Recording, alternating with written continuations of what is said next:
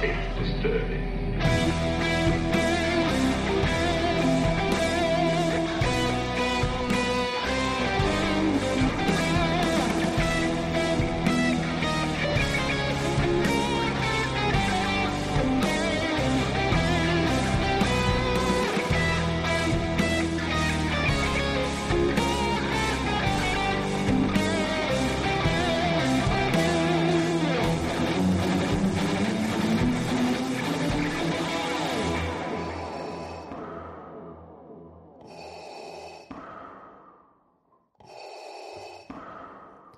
What's up, everyone? Welcome to another episode of the Empire Radio Podcast. I'm Andrew, I'm Jeremiah. I'm Drew. and tonight we're taking another uh, another step into one of my favorite things about Star Wars, and that is the expanded universe. Um, for those of you that don't know, I love the expanded universe, and I love the books and the stories and everything. Um, but before we get into specifically what we're going to be talking about, let's talk some shopkeeping items that we've been talking about the last few weeks. Um, but that haven't changed and they're just as exciting as they were when we started talking about them. So, first and foremost, cufflinks.com. If you don't know who cufflinks.com is, you're going to hear in just a moment a message, a summary message kind of ad deal for cufflinks.com. So, if you have any questions, hold those. Uh, don't, you know, pause this and go Google and stuff like that. No, no, just wait. We got the answers for you. But we are being sponsored by cufflinks.com and they have sent us some really incredible Star Wars uh, apparel items, accessories, and stuff uh, to give away to you, our loving fans. Uh, we've been doing this for a few weeks now, and now we are midway through, give or take like a day of our fourth giveaway, Fun, fun. and we are giving away a pair of really nice Darth Vader Argyle socks. So if you like an Argyle print for your business socks or your business attire, this one's even better because it's the print you love plus Darth Vader. I don't I, like. I really don't know how you could go wrong with that, but at the very least, they're superior to all other business socks. Anyways, um, so we're giving those away. That opened at the time of recording this, uh, a few days prior to this recording, um, on Friday. Does anybody have the date of that off the top of your head? November 20. Friday is Second? twenty seventh. Huh? What'd you say? What was the date that the the giveaway started? It was Oh, Friday, but it uh, was Friday was 20 twentieth. the twentieth. Yes, and it ends. So- the next one will be starting on Thanksgiving Day. Friday twenty seventh. Well, yes. correct. Uh, so we we started that giveaway on Friday the twentieth at eight p.m. Eastern Standard Time, and you have until Thursday, Thanksgiving Day, Thursday night, Thanksgiving Day. eight p.m. to enter to win those Yep. socks. And if you live you around here, you have nothing to do. So there's no excuses why you cannot sign up for it. Right, right. Um, I mean, especially if you're hanging out with family on Thursday and you find your, yourself in a conversation about like stocks or Star politics Wars. or, or well, no, no, no, like something you don't want to necessarily be engaged Oh. with with your extended family. You know, Uh-huh. like something like stocks. Like if your uncle comes in, he's like, "Let's talk about stocks," and you're like, "I'm gonna check out." Oh, I'm gonna look at so- socks. yeah you can you can go to our instagram or our facebook click the link for the contest um instagram it's in our bio facebook is that does it have its own giveaway tab jeremiah Yes, on Facebook. Yep. So I have a, Yes. a image w- of the product, and you just click the link in the description, and it'll bring you right to the the website we're using to enter. Yeah. and it's that easy once you get to that website you have four ways to enter and gain uh, a multitude of entries depending on how many of those you complete towards the socks it's very easy it can be done in a matter of like two or three minutes tops and uh, i think you should go enter um, because we've had a few winners already that have really enjoyed winning and have enjoyed their products thus far and so Yeah. it'd be really cool if you added your name to the list of winners To the list. yeah. So again, you have until Thursday, Thanksgiving Day 2020 at 8 p.m. Eastern Standard Time to enter.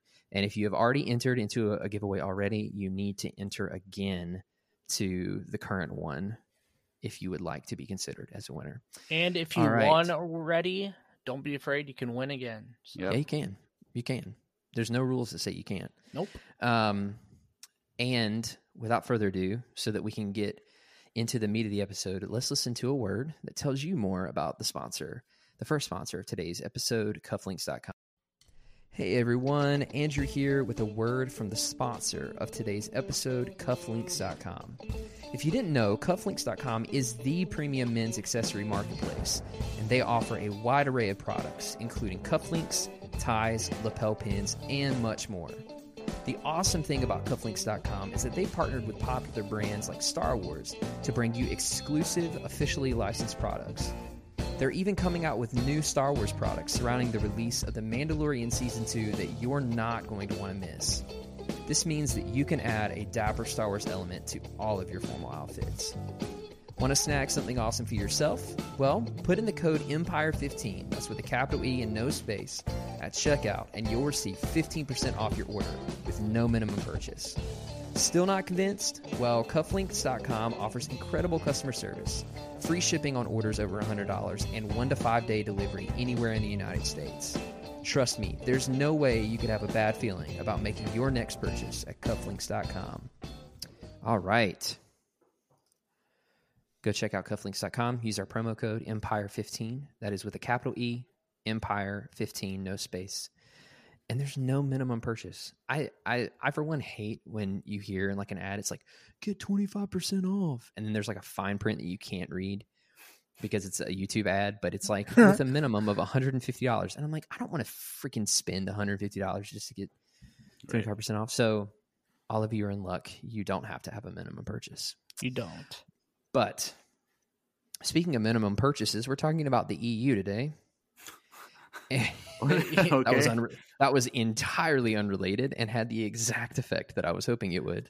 All right. Um, and this is a special one because um, for those of you that are just listening to the audio version of the podcast, we are actually giving a go at our first YouTube live stream um, of our podcast episodes. And so, if you did not know that was happening, this would be a great time to go to our YouTube channel, Empire Radio, a Star Wars podcast, subscribe, and hit the bell icon. I did. I hit Oh, the bell icon. And Drew, when you went live earlier, I got a notification on my phone that I was live. There you go. That the Empire Radio podcast is live. Yeah. Uh, so if you want to make sure that you you catch uh, the new live streaming thing that we are trying out, um, Yes. and that has worked thus far. So we think we're going to continue doing it. If you want to be here for those. Uh, hit the notification bell so that you can be notified when we go live. And then not only can you hear our audio and see everything live as it's happening, but you get to see our faces. Some of you have never seen our faces before. Yeah. Which may or may not be a good thing, but yeah, depending on your perspective from a certain point of view, I guess. yep.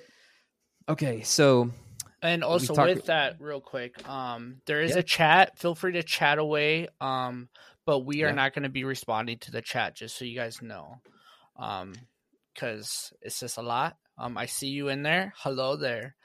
But or hey hey. or hey a thousand hey, points, a thousand Star Wars points for the first person in the chat that responds with General Kenobi. well, actually, the first person in the chat said hello there. So Amazing. kudos to them. But Yeah.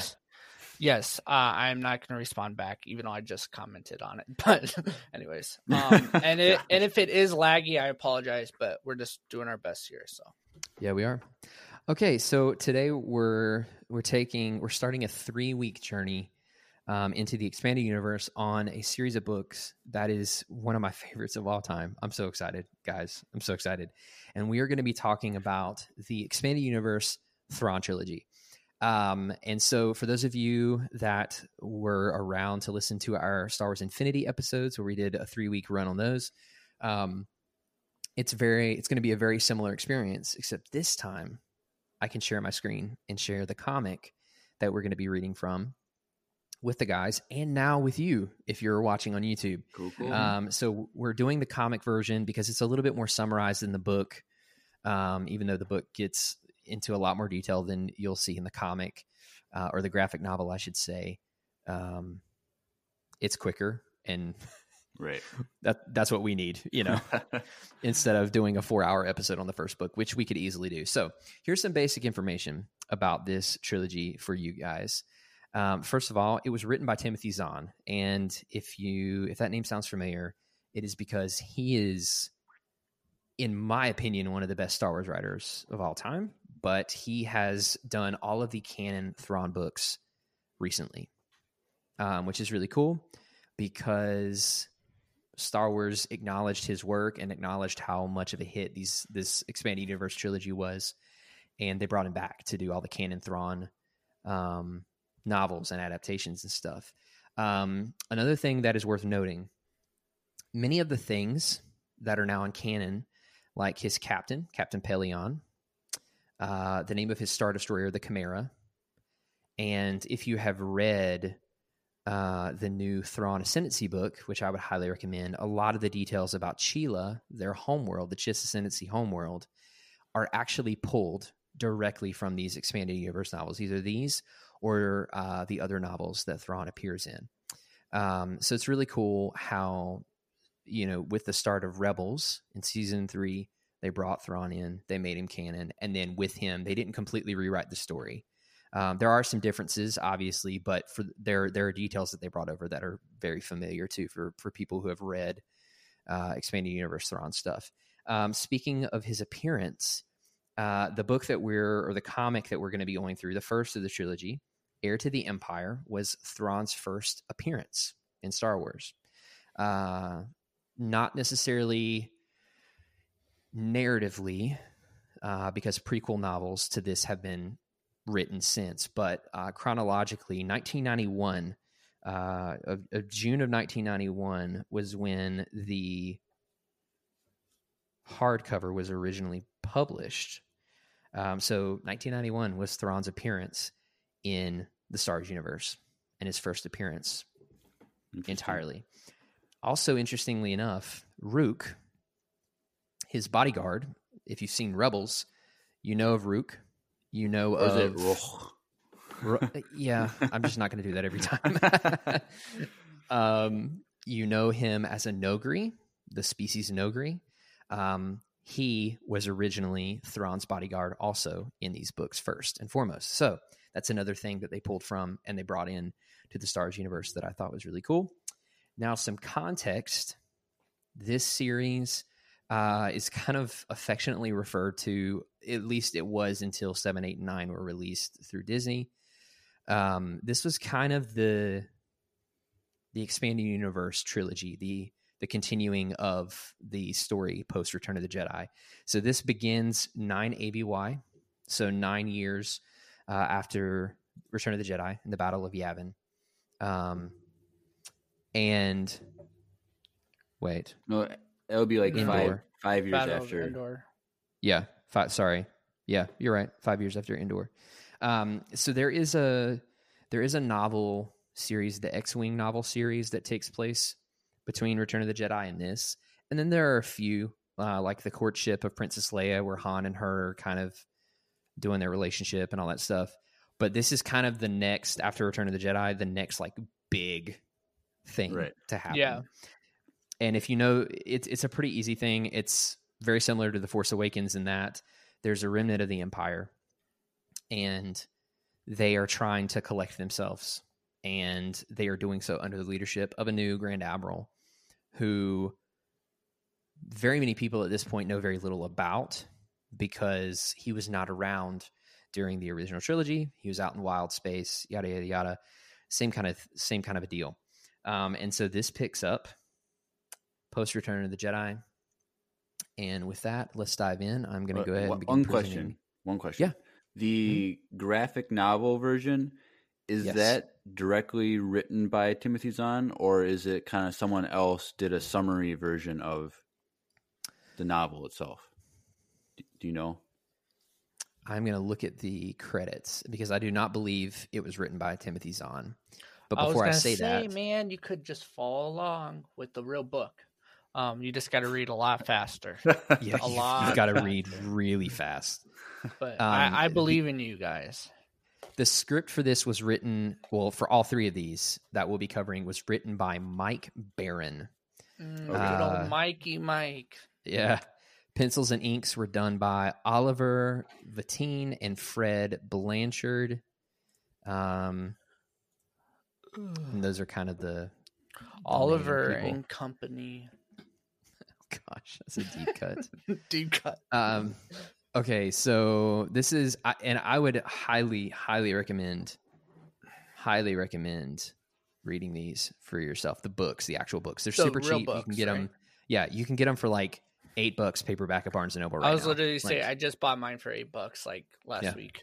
So yeah, I got, I have all three of them. They're super easy to find. They're still in publication. Like, you need to just go get them. They're super. Did you easy. know that if you put all three covers next to it, it's like one giant picture? I didn't even know that until I just opened this Yep. up. I was like, "Oh, Yeah. hot damn, that's pretty Dude, dope." when when I moved to North Carolina, and we uh, put all our books on our bookshelf originally, hmm the order was Makaya was putting all the books together, and we were doing it really quickly to get the thing unloaded, and they were out of order, and I was just like, nope. Nope, because I mean you can see it. Like it's. It let me let me switch these around. Yeah. That's cool. All right. So Very let's cool. begin. I'm going to begin presenting my screen for those of you watching on the YouTubes right now. Yes. All right. Are we seeing? Uh, Are we seeing it's the coming? the, Yep, co- the cover. Okay, so you've got Thrawn in the background. Looks quite different, I would I would say, in some respects than what we're used to, but he's still blue, still has red eyes. And then we've got He a looks like ripped 80s version of Thrawn, or Yeah. like 90s, ver- like makes sense because Yeah, Luke does not look like that. Look at those Yeah, veins, this version bro. of Luke is is jacked. uh, but we do see Coruscant in the background. Oh, as cool. well.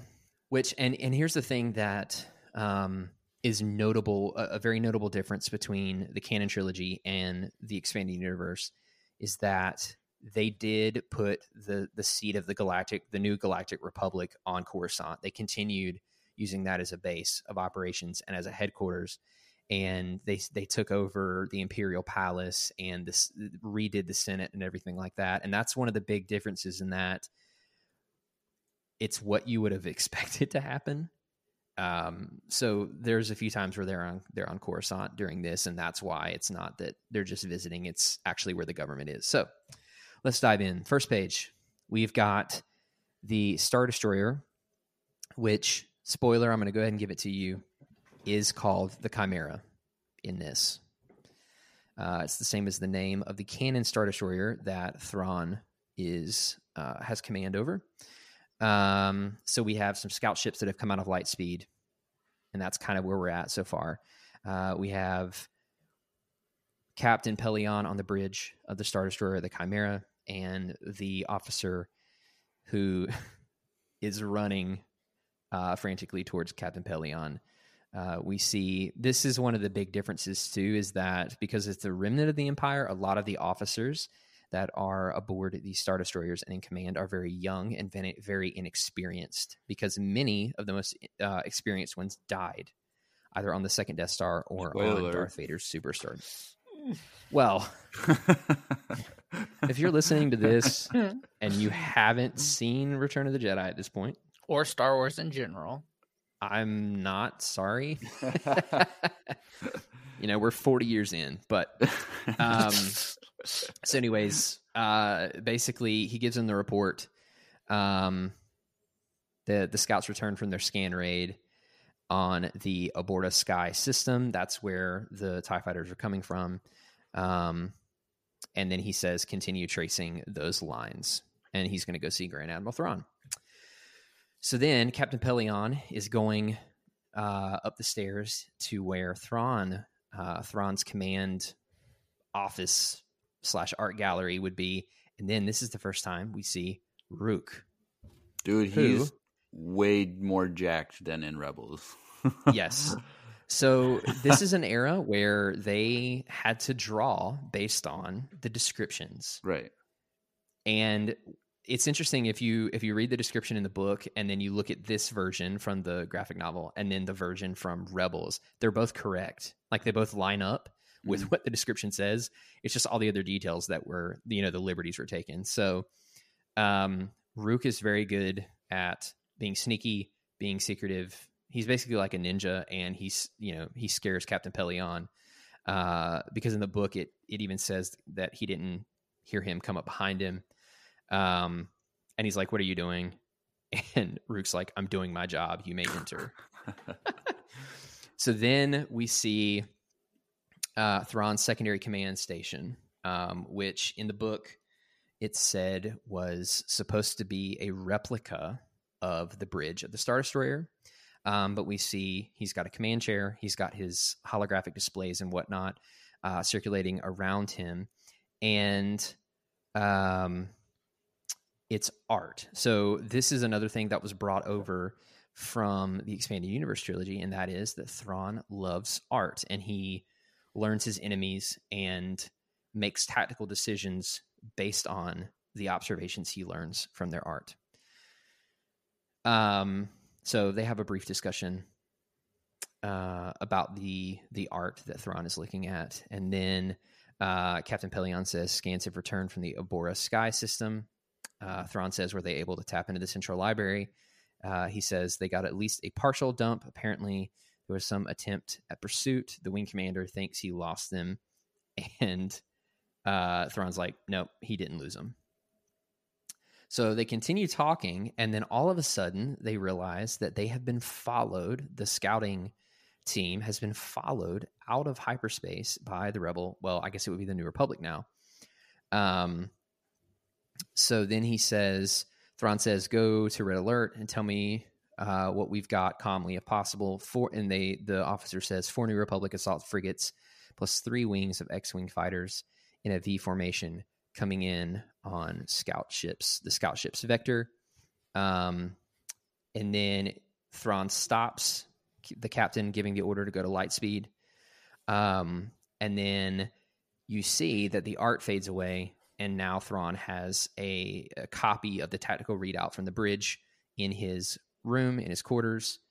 Um, and he says, Bridge, order the three nearest sentry ships to attack. So then we see Thrawn begins doing his normal, like, tactical genius Thrawn thing. Uh, he says, recall the other ships. Uh, he wants a 20 degree uh, port yaw rotation, drop docking bay deflector shields. Uh, he, basically, they are attempting, the Empire is attempting a Marg Sabl uh, closure maneuver.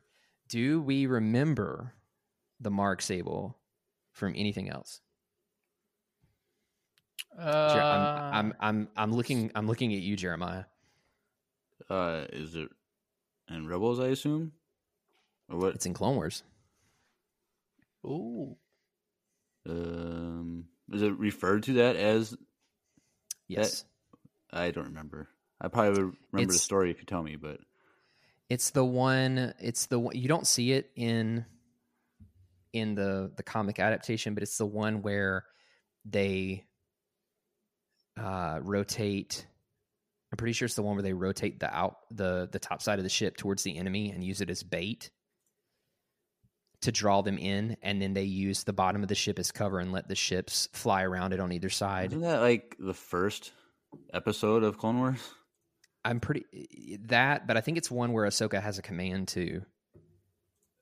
I don't remember. I know it's in Clone I Wars. I, know I it's in- remember the it's one of ship turning episodes. on its side, and I remember that. Yeah, yeah, For those of you in the chat, if you know off the top of your head, because I don't, I know it's there, but I don't remember what episode. Let us know. Um, so Thrawn learns.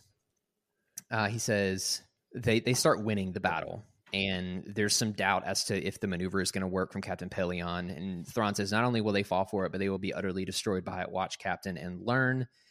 Um, he says, "What are they doing? They're trying the only defense they know against a Marg Sabl." You see, Captain, there is an Elomin commanding that force, and Elomin simply cannot handle the unstructured attack profile of a Marg Sabl. Learn about art, Captain, when you understand a species, or learn about art, Captain, when you understand a species art, you understand that species. Um, so they win, and you get a glimpse of Thrawn as this brilliant kind of tactician that we know him as. So then we're back on Coruscant, and Luke is on um, a very high balcony of the imperial what was the imperial palace and he is reflecting on uh, ben kenobi leaving him and no longer being present in his life. And he's having this moment where he's feeling lost as a jedi. He doesn't really know what to do next. He's looking for guidance and for for wisdom and he doesn't know where to get that from. Um, c3po comes up and uh, he is there because Leia asked him to go up and check on Luke, and she asked C3PO to go because she can sense. Uh, let me see if he if he says it.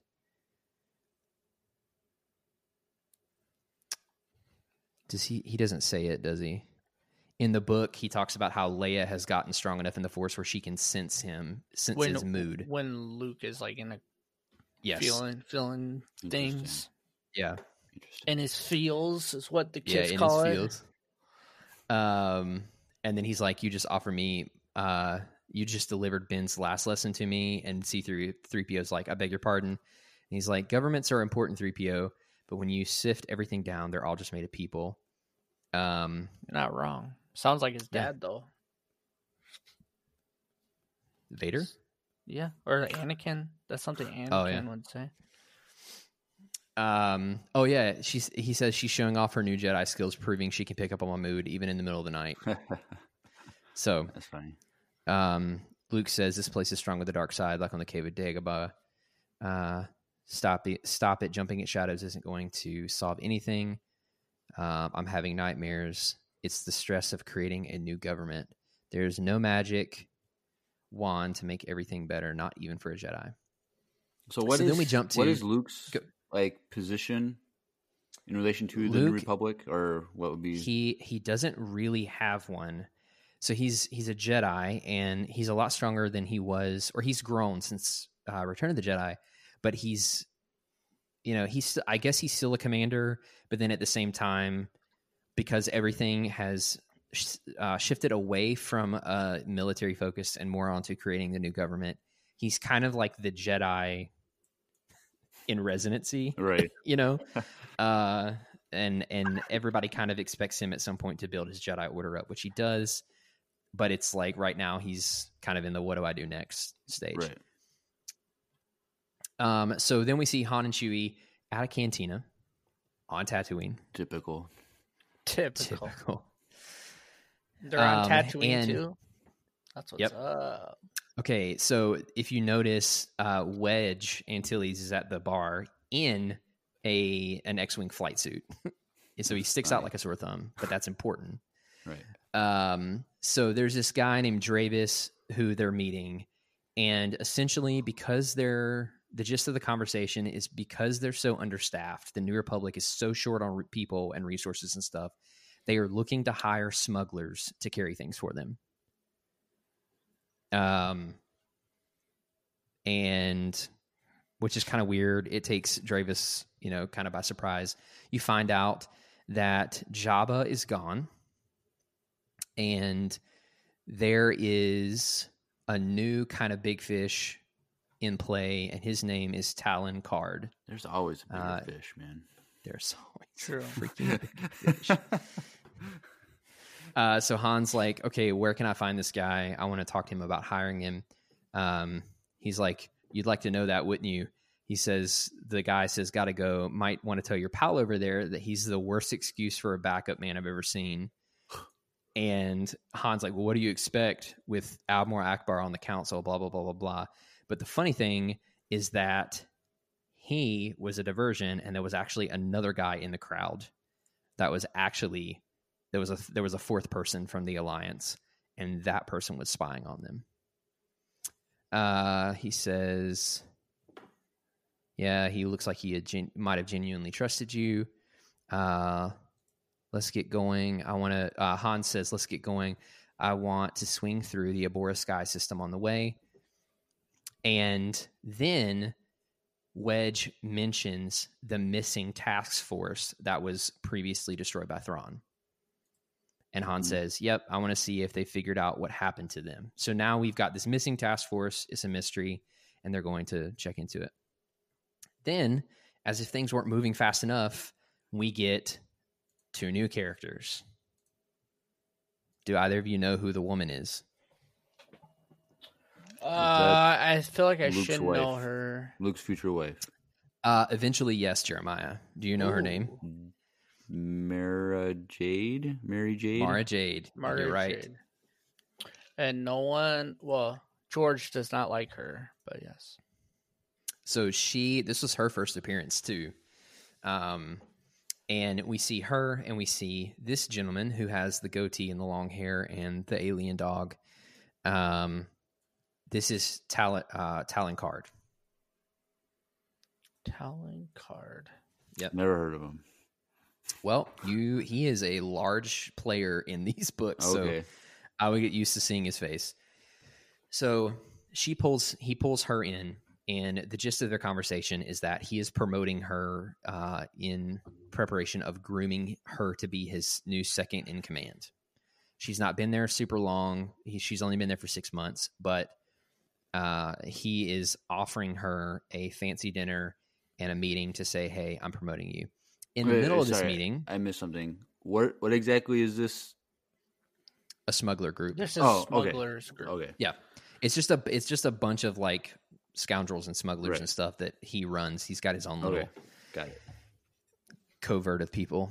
Um, so then in the middle of this meeting, they get interrupted, and the the guy says, "Hey, an Imperial Star Destroyer just made orbit."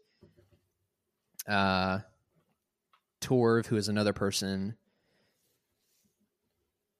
uh, says it makes it a makes it the Chimera.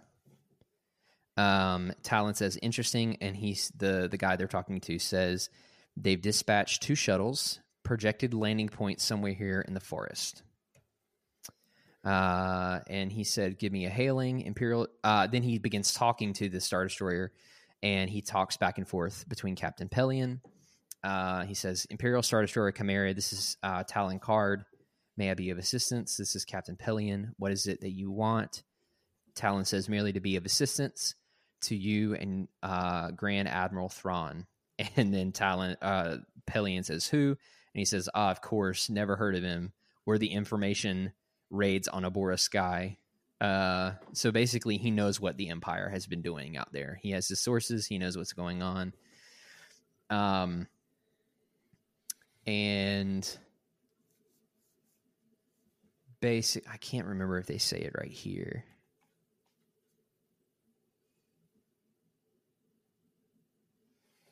So they find out that the Empire is trying to capture Ysalamiri, Ysalamiri, which are uh, what we you'll find out are reptiles that live um, on this planet, and Thrawn wants them for a very specific reason. So they send someone out. He basically says uh, they need to send someone out and meet the Imperial shuttle because getting them off their trees is very tricky, and if you don't know how to do it, you'll kill the the Ysalamiri. And so they do that, and he uses it to potentially gain leverage or strike a deal with the Empire. There's a lot. I'm realizing there's a lot that this leaves out Really? From the book. Yeah, there's a lot of details, but you get the idea. Um, Pictures show a thousand words, Andrew. Uh, he Talon does say, uh, or Mara says, "You you don't believe they're only here for the Ysalamiri." And Talon says, "All this way to collect Ysalamiri is a bit overkill to use against a single Jedi," referring to Luke. And she says, "Maybe they're not after Skywalker. Maybe they found some more Jedi." And Talon says, "Seems unlikely. Anyhow, if a Grand Admiral wants some help, we should help him." She says, "For what?" And uh, let's see why so vehement Ve- ve- vehement is that how you pronounce that Vehement. vehement he says seems like a waste of time thrawn's just jumping at shadows talon says we still have business to discuss you mentioned some improvements you'd like to make she's talking about the in, the organization um, and then talon s- thinks to himself i wonder why she hates skywalker so much so this is something you want to make note of she hates luke skywalker Typical. She love hates that she loves him. No, no, no, no, no. She doesn't love him right now. She hates Luke Skywalker right out of the gate. So, if you're curious, oh, why? How does she know of him? You will find out, Okay. Drew. All right. Okay, so then we see Thrawn at his next stop, and they are on a planet. They're uh, getting close to a planet called Wayland. Um, and on Wayland, there is a mountain called Mount Tantiss, and it is believed that the Emperor had a secret storehouse, a secret vault of secrets and other Sith things in the mountain, and they are going to contact the Guardian of the Mountain, who is believed to be a dark Jedi Ooh. So or a Sith or, or something of that nature. I wonder if, because in Star Wars Battlefront 2, in the story mode, Luke goes to one of Darth Sidious's hidden vaults. yeah. Um, is this some supposed? Did he have more than one, or is this kind of did the game take it from this book? Well, in in canon, yes, he did have more than many. Okay. He had many different kind of secret hideouts, observatories, labs, stuff like that. I don't know if the if canon took it from this, right.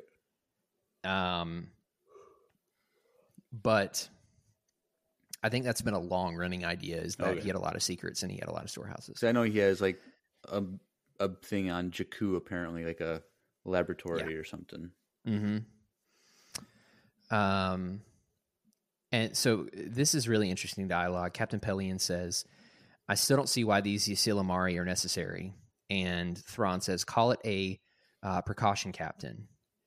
Uh, and then he, says, "You seem certain, sir, that the Guardian will be a dark Jedi." And Thrawn says, "Who else would be? Who else would the Emperor have chosen uh, to guard his personal storehouse?"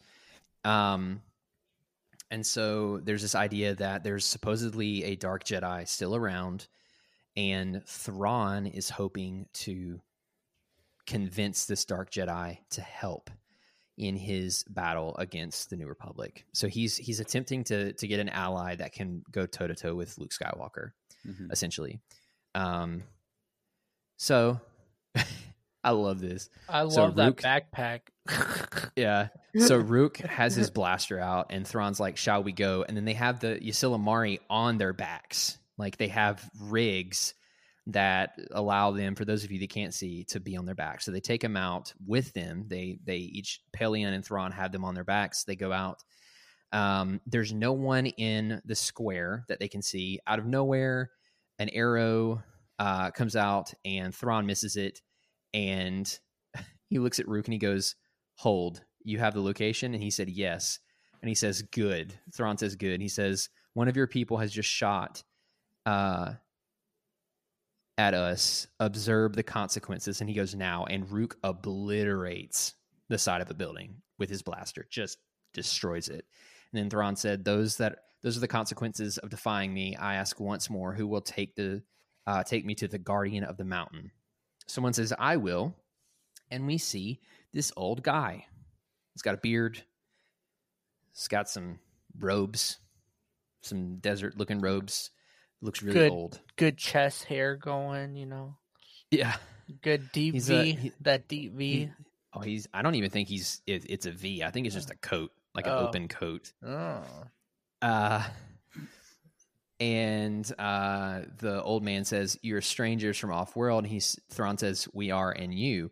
And he says, "I rule here." Uh, Ooh. Thrawn introduces himself. He says, "I seek the guardian of the mountain." The old man says, "I will take you to him." They enter uh, the mountain. They're walking through, and then they enter a tomb with a bunch of candles. And Thrawn says, "I see. So he is dead." Uh, talking about the guardian. And the old man says, These candles mark the graves of offworlders who came here since his death. And Thrawn says, How did he die? And then the old man says, I killed them, of course. Or how did they die? And he says, I killed them, of course, just as I will kill you. And then he shoots a super powerful Huh. force lightning blast at the two of them. but it doesn't work. And you now find out that the Ysalamiri are really important because they create a force field around them that completely nullifies the force, I which did, is super interesting. I to me. did know that about Thrawn. Uh, we didn't really see that specifically in Rebels, but he I had like s- he had, like this. the was it art or like like a 3D rendition of artistic thing of them on his wall in his Yeah. ship, which is kind of weird. That like why don't they just have them with them? But whatever. is it canon though? Is that canon of those? Not not technically. Like we Which haven't. kind of sad. Interesting. Not yet. But in this, they Not serve the yet, purpose true. as, as as basically being a force a force force field. So which is why if you're if you're able to look at the the screen, you can see him shooting this super powerful looking lightning blast, and it just dissipates around them. hmm Um, and the and he's like, "You're not Jedi. How do you do this?" And Thrawn says, "Join us and learn." um, and this is where it gets interesting. So this guy, this old man, says, "I'm a Jedi Master. I join no one." And Thrawn says, "Then permit us to join you, and permit us to show you more power than you have ever imagined." And he says, "Very well. Come, we will talk." Uh, that, that, and he says, that's huh? interesting. That this is really interesting. Yeah. I thought so too when I read it the first time. Uh, so he asks who they're talking with, and he says, I am the Jedi Master Joruus Sabalth. oh, C'baoth. Which I don't know if I'm pronouncing that correctly. I always wondered, always wondered how to pronounce that, and I haven't figured it out yet. Uh, but Jeremiah, Jor- how but- would you pronounce it? Um, which square are we looking at with the name? bottom left? I am Jedi Master Joruus Sabalth. C'baoth. C'baoth. Something like that. Close enough. But the interesting thing is he's got two U's. Okay, so Booth. r- remember the the two U's, Joruus, C'baoth, and then Pellaeon says Joruus C'baoth, but and I'm pretty sure Thrawn goes like he makes a noise and just silences him. it's like a kind of noise, like cut it out type of thing. Right. Um, and then Thrawn's like, uh, explain our offer. He's like, you will now tell me how you defeated my attack. And he says, these creatures uh, you see on our back are Ysalamiri. They have an interesting and possibly unique ability. They push back the force. He tells them about it. Um, so he's like, Joruus Sabalth is like, so you want the Emperor's toys? Uh, why are you? You want the Emperor's toys? Why are you still sitting here? And Thrawn says, I also require the partnership of a Jedi Master like yourself. And he says, ah, I take it. This is where you offer me all the power I could desire. I am a Jedi Master, Grand Admiral Thrawn, not a mercenary for hire like your Noghri. Dang. He said, Oh, yes, I know what your people are the Emperor's private death commandos. So now we see the Noghri are apparently in servitude to the Emperor somehow, which you'll find out about later. Uh, and Thrawn says, Name your price. And the Jedi says, I have all I want or need, Grand Admiral. Thrawn, you will leave Wayland now. Uh, and he says, I need your assistance, Master Sabalth, and I will have it. Uh, he says, "Or you'll do what? Have your Noghri try to kill me? It would be almost amusing to watch. Perhaps I'll seek uh, challenge in your destruction. Uh, that would hardly be challenging for a man of your skill." So Thrawn is now fla- uh, flattering this guy, uh, but you probably have other Jedi under your command. And he says, "Other Jedi." He says, "There are no Jedi left. The Emperor and Vader destroyed them all." And then Thrawn says, "Not all." two Jedi have arisen Luke Skywalker and his sister Leia Organa Solo. And he's, uh, Joruus says, And what is that to me? And Thrawn says, I can deliver them to you. And he says, Both of them? He says, Both of them. Uh, mold them, change them, uh, recreate them any into Im- any image you choose, and there's a bonus. Leia Organa Solo is pregnant with twins, and so now Wow, how does he know all this information? you'll find out. Okay. and so we now know that even though the Jedi Master, supposedly this Jedi Master is like, I have everything I could ever wanted, I could ever want. There's nothing you can offer me. Thrawn very tactfully offers him the one thing he doesn't have, and that is other Jedi students. He tempts him with the recreation of the Jedi Order, essentially. Mm. Um, so you see, he says very Pretty well, Grand, smart. Ad- Grand Admiral. Yeah, Do we? he says very well, Grand Admiral Will- Thrawn. Huh? will we get more background information of this guy? Yes. Okay. So he says very well. Basically, you have my attention now. I'll help you. Um, so then we get into a little bit of politics, and they're talking about uh, some stuff around a Senate table. And I'm going to skim this to make sure that there's nothing super pertinent. But most of these are like kind of boring, anyways. Is that the that species, the Bothan? Yes. Okay, I Good job, Jeremiah. I thought I Nice. recognized it. This this guy is a pain in these novels. By Like- the way, he is such a he's just such an annoying character. Like Did- because he's mean, or because he's like Jar Jar goofy annoying. No, Or no, like, no, what no. kinda- Because he's he opposes uh Leia and Han and like some of the government stuff. So Well, uh that's good to have in politics. Is yeah, but he's Yeah. annoying. Okay. Is he supposed So, to I'll- look like a goat? That's what Bothans look like. Okay. Yeah. Uh, so is that why you said a pain? I should end the episode right here now just because of that joke. So Admiral Ackbar says, so once again, your smuggler friends refuse to commit themselves. Han says it's not a matter of commitment. Admiral, they just don't see any gain in switching from smuggling to, to straight shipping. Uh, and then Homeboy over here says, or it could be a lack of trust. And Han Mhm. said, it's possible. He said, possible. And Han says, some of the groups don't tr- uh, trust us. They think the offer might be a trap to bring them out into the open. And Admiral Ackbar says, because of me, of course, haven't you tried, uh, haven't you tired of this yet, Counselor Fey'lya, which is, that's the, the his name. And he says, it's hardly worthwhile to send a valuable man like Captain Solo on these missions if they're pre-doomed to failure. And then Han step stands up and he's like, they're not pre-doomed to failure. And you can already see them getting into an argument. Uh, Mon Mothma intervenes. He's like, she's like, thanks, Han. The meeting is adjourned. Han goes to Leia.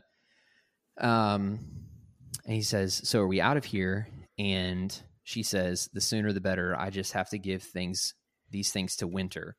Now, Winter in the expanded universe is Leia's right hand assistant, basically. She also has, I don't know what the condition is, but where she can't, she has a photographic memory where she can't forget things. Super So autobiographical memory. That's what it's called. Wow. I watched on 60 Minutes like five years ago. It was really interesting. so she has that. Is that what She- Sheldon has too in Big Bang Theory? mm, no, Oh, okay. because people with that ability, they can like say, "I had a turkey sandwich with with pickles on it on October 13th, 1981, and the bread was dry." Like they remember every little That single thing ever. uh, But anyway, they can't get away with anything. Suck. Anyways, anyway, Yeah. That's okay. It gave me time to read ahead. So basically, they're they're walking through, and Han is like, "If things been rough," and Leia's like, "Yeah." Fey'lya and Ackbar uh, have have been at each other's throats, uh, and then, um, Mon Mothma shows up. She's like, "Did you talk to Luke about going with you to Bim Bimmy? Sorry." And then Leia's like, "Oh, sorry, uh, didn't get to tell you, Han." the Bims, you know, uh, had need us to be on their planet, and they want uh, Luke to be there with me for the talks. And basically, the frustrating thing is that Han has been trying to get Leia to pull away from being a government official for a while because she's pregnant. So she's like, Makes sense. Too much stress. Right. And so she's like, okay, it, it'll be the last, you know, it's like, it'll be a last thing. It'll be me. You'll be there. Luke will be there. It'll just be, it'll be like old times. And Han's like, yeah, sure. Just like old times. So then they get here and these funny looking things come out to meet them. um, and they're very happy that Luke, Han, and Leia are there. Um, It almost That's kind of reminds me thing. of the air temples in Avatar: Yeah. The Last Airbender. And the, these the Bims, these people are very like Doctor Who, not Doctor Who, Doctor Seuss looking Uh, uh, to me. oh yeah, I In a weird- sense. Yeah. What they look You like? know? They look like those horses in the Last Jedi, but not horses. But humanoid, yeah, I can see that too. They have weird, long, sideways looking ears. Right. Yeah. Weird Um. s- So they're there. They exchange greetings, and they go off to talk. And then there's this huge reception for them. None of this actually matters. You'll see in a second. So they're going through the city. Um. Let's see. And then Luke begins to sense something. Where is it at? Uh, C3PO says, Your Highness, they are eager to con- uh, conduct you on a tour of the marketplace while you wait. He further suggests that Master Luke and Captain Solo might find the town's upper chambers interesting. And Han says, I like market- marketplaces. I like them a lot. He's basically going to stay with Leia. And then she says, What do you think? And Luke says, I don't sense any duplicity. I don't see, see what danger there could be. Um, and then all of a sudden, Luke disappears. And then some Noghri show up. A lot Oh of dang. Yes. So then Oh. Luke disappears.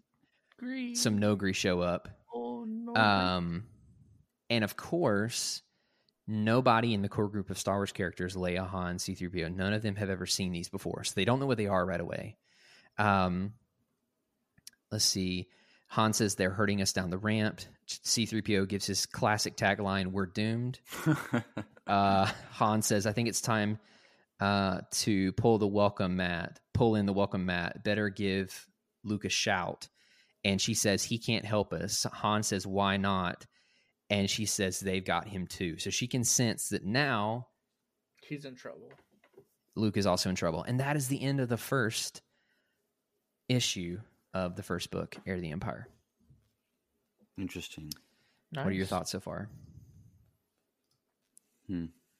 I don't know. I just wonder what what uh, Thrawn's long game plan is Mhm. and what exactly his efforts are going towards because he always has Yep. everything laid out 10 steps ahead. And so, And I will tell you that you Timothy Zahn did a great job with this series where you don't actually know until the third book in its entirety. Like you don't you don't get the full picture until you've read all three books. Each one of them stand by themselves as a story, but there there is a long game that is being played by Thrawn the entire time that's cool. and yeah so it, it, i mean drew you'll probably want to pick up the other two at some point because you'll you'll need them Well, yeah. All right really quickly before we jump in uh, i do want i'm gonna probably kind of blow through these because we have five more to go through In this episode, get- in this episode to get through the first book. Mhm. Um, so now that we've kind of got some of the context of what's happening, we're going to go a little bit quicker. Uh, so just a recap before we dive in. Almor Thrawn's there. He's got an unknown large plan that he has put into place. Uh, the first step was getting the Ysalamiri. The second step um, is contacting this Dark Jedi, who we now know is Joruus. Emphasis on the two U's. Sabaoth, uh, who calls himself a Jedi Master, even though he's wielding Force lightning, which is very interesting. Um, and he offers the capture and delivery of Luke and Leia and the unborn Solo twins as leverage to get this Jedi Master to help him on whatever this big plan is. We don't know yet. Uh, in the good guy side of things, uh, Leia's doing a lot of government work. Han wants her to get out. They have another meeting they need to go to before they, you know, kind of go off on their own.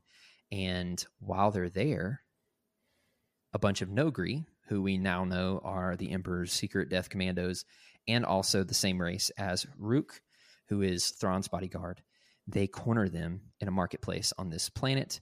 Um, the main characters do not know who they are yet. They have no concept of what Noghri are, but Luke is not with them. But Leia senses that he is also uh, being surrounded. So that's where the story picks up. You guys ready? Yeah. Yes. Okay, Luke's in trouble. He's surrounded. This is going to go really by really fast. Uh, so basically, they they think they've got him, and Throws his lightsaber. And cuts all of them in half.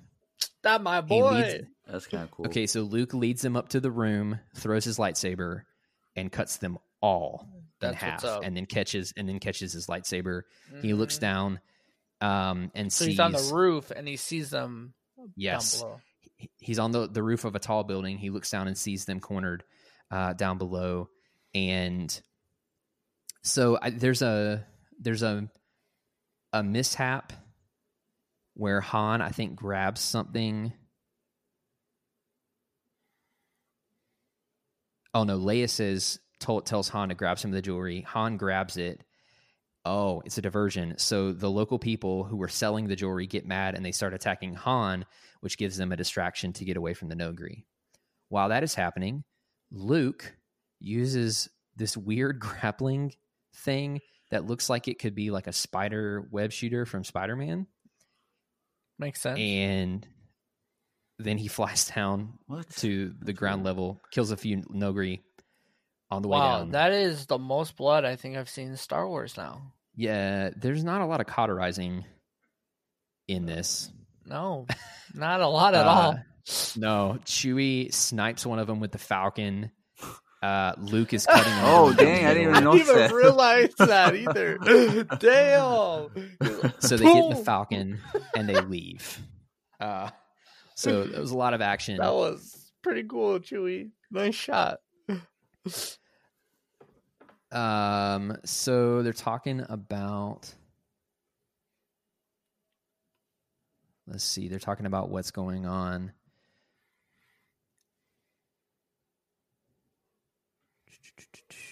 They're talking about the Bims, these goat-looking people. So the Bims don't know who their attackers were. Never seen anything like them. Uh, we can check the Han says we can check the Imperial archives. Basically, they're trying to figure out what was going on. Um, Like one, how they knew they're there, and two, how to get them so quickly, yeah, and they haven't seen that species before. yeah. He's he's talking about Leia training. Oh yeah, because Han's like, by the way, isn't it time you had your own lightsaber? Because Leia was defenseless essentially. Right. Mm. Um, and Luke's like, I can make you one anytime you want. She's like, I guess the semester breaks over, teacher. He says, I guess so. And then there's there's a flashback to a quote um, to Obi Wan, and you can see the anxiety in Luke of wanting to make sure he teaches Leia the correct way, and so she doesn't fall to the dark side, which is unlikely. But you know, like there's always that anxiety, the teaching anxiety. So then uh, they're back on the, the the Chimera with a few other Star Destroyers, and Thrawn and Pellaeon and Joruus Joruus Sabath are all in Thrawn's ready room. And if you Oh, notice, there is Ysalamiri. Planet. Huh? He left his planet. Like Yes. with Thrawn. Yep. But if you notice, there's Ysalamiri all over the place, and that is to make sure that He doesn't. the Jedi can't. Yeah, he can't do anything. Um. So let's see. He says your Noghri have failed. Uh. So too bad. And on to more pressing business. You promised me Jedi, Grand Admiral Thrawn. He said, I promised you Jedi, and I will deliver them. So basically, they're talking Joruus. So there's a running theme where Joruus like insults him a lot because he's really arrogant. So basically, he's like, "Yo, your Noghri didn't work to capture them. They don't have them. They're all dead. Where are my Jedi?" And Thrawn's like, "Whoa, whoa, whoa." We're gonna get them to you. You need to you need to take a chill pill. We're gonna do it. This isn't a setback. We're just gonna keep going with the plan. Um, so let's see. What's the report uh, from Wayland, Captain Pellaeon? And the captain says the engineering team can build the cloaking device, but it will take time for a ship the size of the Chimera. Um, says it won't have to be that big. Here are the specs of Sluis Van. We're going to need mole miners, uh, have intelligence start a search. The engineers also report that 80% of the Spaarti cylinders are functional. And then uh, the Jedi goes, Spaarti cylinders, what are those? And Thrawn says, just a bit of leftover technology. Um, so this is the interesting thing. Do you know what these Spaarti cylinders are, Drew, from reading the Canon Thrawn books? Sounds familiar, but I don't. They are They're cloning cylinders. Oh, They're cloning cylinders. are they similar to what we saw last week in the Mandalorian? Kind of. Ooh. In a w- hmm. it, yeah, I mean, they're similar. It's the same technology essentially. I guess the cylinder is So- a cylinder. It's round and Yeah. Holds water. That's true. So the, the, he says that 80% of them are functional from the mountain. So we now know that Thrawn went for a few different reasons. He went to find a cloaking device. He wanted to He clone went to find he wanted to clone something. We don't know what yet. And he was looking for a dark Jedi. Um he says use team 4 next. Tell them to withdraw from their current assignment and stand by for orders. And it is another team of Noghri. Hmm. And the Jedi says basically you can't fool a Jedi twice with the same trick. And he's he's using it as a warning. Um, Thrawn says, "What do you suggest we concentrate on Leia and leave Luke alone?" And the Jedi says, "You concentrate on his sister. I'll deal with Skywalker myself. He is a Jedi. I am a Jedi. If I call to him, he will come." Not wrong. And Thrawn says, I need you to coordinate the assault on Sluis Van space docks.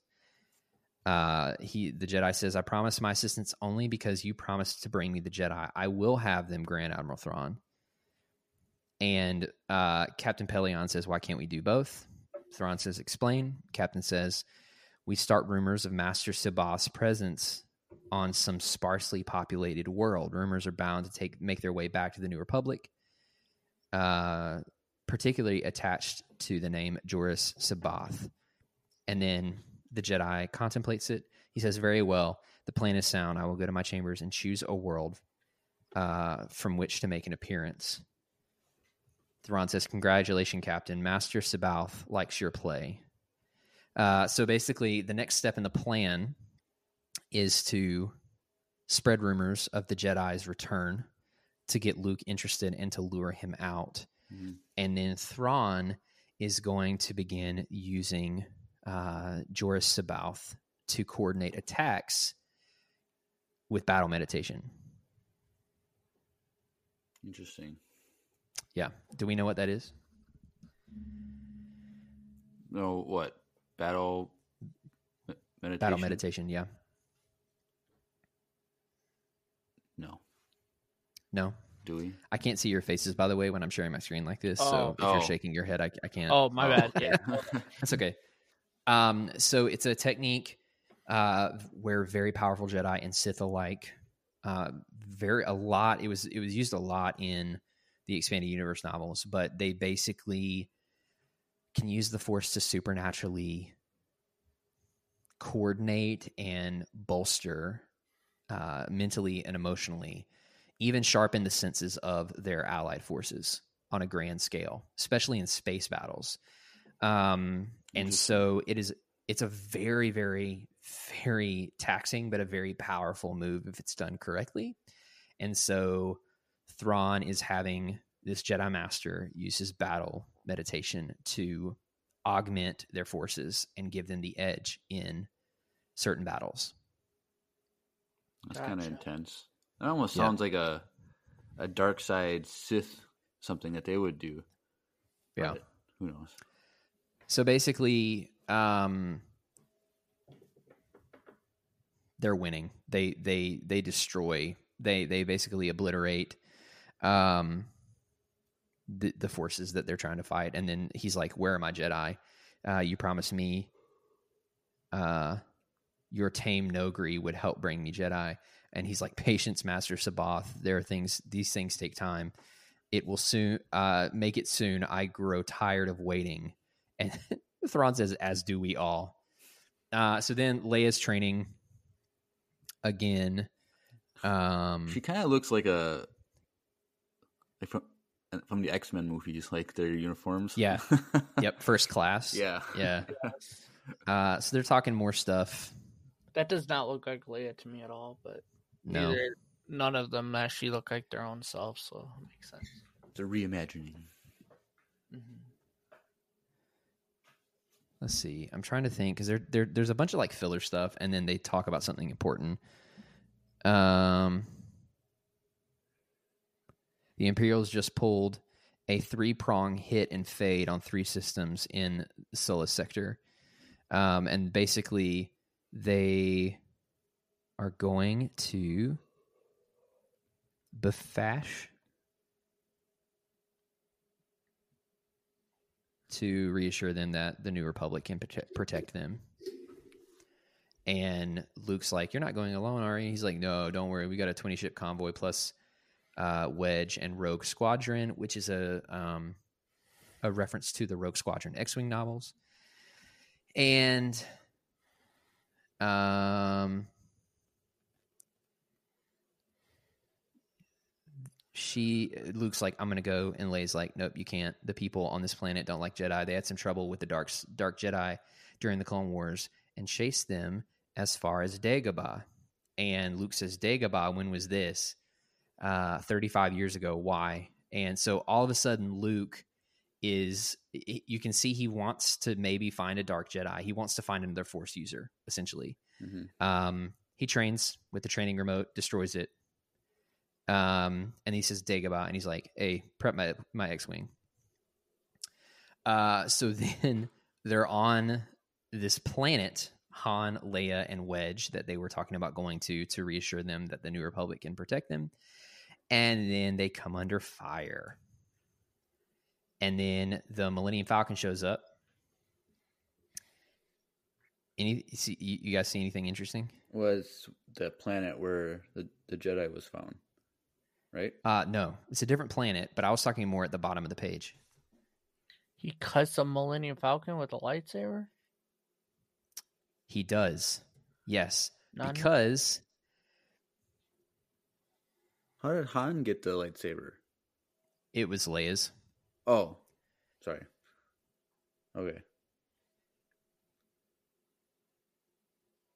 It's a fake ship. Wait, Yep. So it's a uh, you can read the dialogue, but it's basically a fake ship, and the goal is to create this this ploy where they're being shot at. The Falcon shows up, they get into the Falcon, but then they're trapped in the Falcon, which I think is a very genius plan. Right. Um, but he gets Leia's lightsaber. He cuts the Falcon open. It destroys area. it blows up and falls down. Um, he said, "You like it? I cut through the coolant lines to the main drive. That's they're pressurized to some- something gas floating away or blah blah blah whatever." And then the actual alliance shows up. So then they're like, "Wait a second, someone's after us clearly, or after Leia clearly, clearly." they're being hunted. Yeah. Um, so then Luke is on Dagobah again. Ooh. With, Yep. a, with a nice And landing this time. Yeah, he, he makes a nice landing and then he lands right by the cave, the dark side cave. That's it's fun. he literally says, Wonderful, right by the cave. R2 says beep beep, And he says, "That's all right, R two. Let's look for Yoda's house." I was gonna say we Um, haven't got R two yet, and Yeah, R So- there. Jesus, he's still there though. Oh, he's still there. So they find uh, Yoda's house. Um, not much. There's not much there. They start looking around, and R two goes towards the mouth of the cave. And Luke says, "You sure? Uh, stay here. I'll be uh, back as fast as I can." And he goes in the cave. Um, he's like, "This is where I fought my nightmare battle with Darth Vader." Suddenly, the Jedi Knight is assaulted by a powerful vision. So then there's this vision of the Sarlacc pit Mhm. and he gets his lightsaber shot at him by R2, but all of a sudden, Mara Jade uses the Force and she grabs the lightsaber instead. Interesting. And then he's like, no. That's it. Just That's it. no. he's like, it's okay, R2. Uh, are you still picking up that signal? Um, is it still ahead of me? And they were picking up a signal, and all of a sudden, Luke picks up this this thing, and I don't actually don't remember what this is, but it's like a little metal Rainbow. piece. Yeah, something like that. Um, and then they leave Dagobah. So he uh, had this vision of this unknown woman. She steals his lightsaber from him, and he's distraught. So then he decides to go to the Athega system, and he's going to go up. Uh, he's going to go up and see Lando and see if Lando can tell him what the device is that he just picked up out of Dagobah. So then, oh yeah, the Millennium Falcon. They're showing up on Lando's mining ship. So if you can see, it looks like an umbrella with a rocket on the end of where the handle would be. Hmm. That's his. That's uh, Lando's mining ship. It, kind of looks like the thing that they were on in Cloud City too. Yes, it does. It kind of looks like Um, that, and but sideways. Yeah. Yeah. And the reason for that you'll find out is because of the conditions uh, on the planet for which they're mining, from which they're mining. Um, the sun is is so close to the sun you can only mine on the far side. But when you leave, you have to go back to a ship that shields you from the sun. So that thing, that that like big umbrella looking thing, shields him from the sun. So Lando is running another mining operation. Same old Lando, and Luke shows up. So they basically get there at the same time. Um. So then they they they have to fly behind the thing to get to the dark side of the moon, and it takes them t- it takes them ten hours to get there. Oh, Dang. Yeah. And then so they go down and they start to make contact with this big, big, big mining thing that Lando's on. And they make contact with Lando. Fun. But then Oh. Imperial Star Destroyers show up. So they're being tracked. That's what that that's what they would like you to think, but they were followed. Oh. Followed. So Yep. they weren't going through hyperspace? No, they were. But I think the I there the, here's the thing. They aren't actually being tracked. I'll just give you a hint. They're not being tracked. So is it the Do you remember the how I mentioned Grand oh. Admiral Thrawn was like, "Hey, we need these certain types of miners, these machines earlier." Oh. Yep. So one of the next things in Stra- Thrawn's plan is he needs these miners, these mining machines, for whatever reason we don't know yet, and it just so happens in a stroke of terribly bad luck that Lando has them, Oh gosh. Gotcha. and so Thrawn shows up the same time at the they same show time. up. Yes. Yep. Bad time. And that is the that's the end of issue number two. Um, any questions, comments, anything so far? Mm, no, that was a pretty quick one. Cool. Well, let's keep. Oh yeah, yep. I remember this one. This this one gets kind of crazy. Actually, you see some Wookiees do some stuff that you haven't seen before. Uh, anyways, so we pick up right where we left off. There's a star destroyer. Or was somebody say something? no, we we're, were just laughing laughing. that Oh, Wookiee's doing Yeah, something we've I- seen before. It's actually kind of strange when you. All right. All right, I'm we'll- ready we'll Anyways, we'll we'll see Holiday it. We'll see it. Number two, here we go. Yeah. Uh, so they're like, okay, holy, holy crap, what do we do? Lando's scam- uh, scrambling some fighters, uh, but he's keeping them co- close to protect the complex. Um, looks like we're the attack front. Then I'll run ahead of you and try to confuse them. You follow and take them out. Han says, uh, "That was Luke." Han says, "Sounds good. Stay close to the ground. Maybe you can run." uh, some of them into the ridges.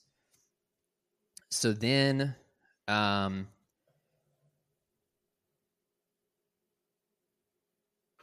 this is really, I think this is really interesting because Luke like taps into the force. Oh, that's right. So he begins to hear what he thinks is Ben's voice. And while he's he's communing with this voice he says luke uh, luke goes ben and he says you will come to me luke. You must come to me. Who are you? Where are you? You will find me and the jedi shall rise again until then farewell. What and then luke says wait. And then all of a sudden uh, you realize that during this trance luke just wrecks a bunch of tie fighters. Like he's having this force trance where he's talking to this other force user but he's like wrecking stuff while he's doing it. Um and he says while he was there he lost over half an hour. So he was talking to this person in a force trance for half an hour and destroyed a bunch of tie fighters while he was doing it and all of that can you guess what that the the, the purpose of that was was it the battle meditation thing? Nope. It was literally just to have the Jedi Master contact Luke through the Force. Oh. But it was initiated by the the Jedi, right? The Jedi guy. Correct. Okay. Yep. Yep. So they took advantage of the moment while he was there, and he can he contacted Luke through the Force, Fun. and Luke thinks it could be Ben. Right. He doesn't know though. Let's see.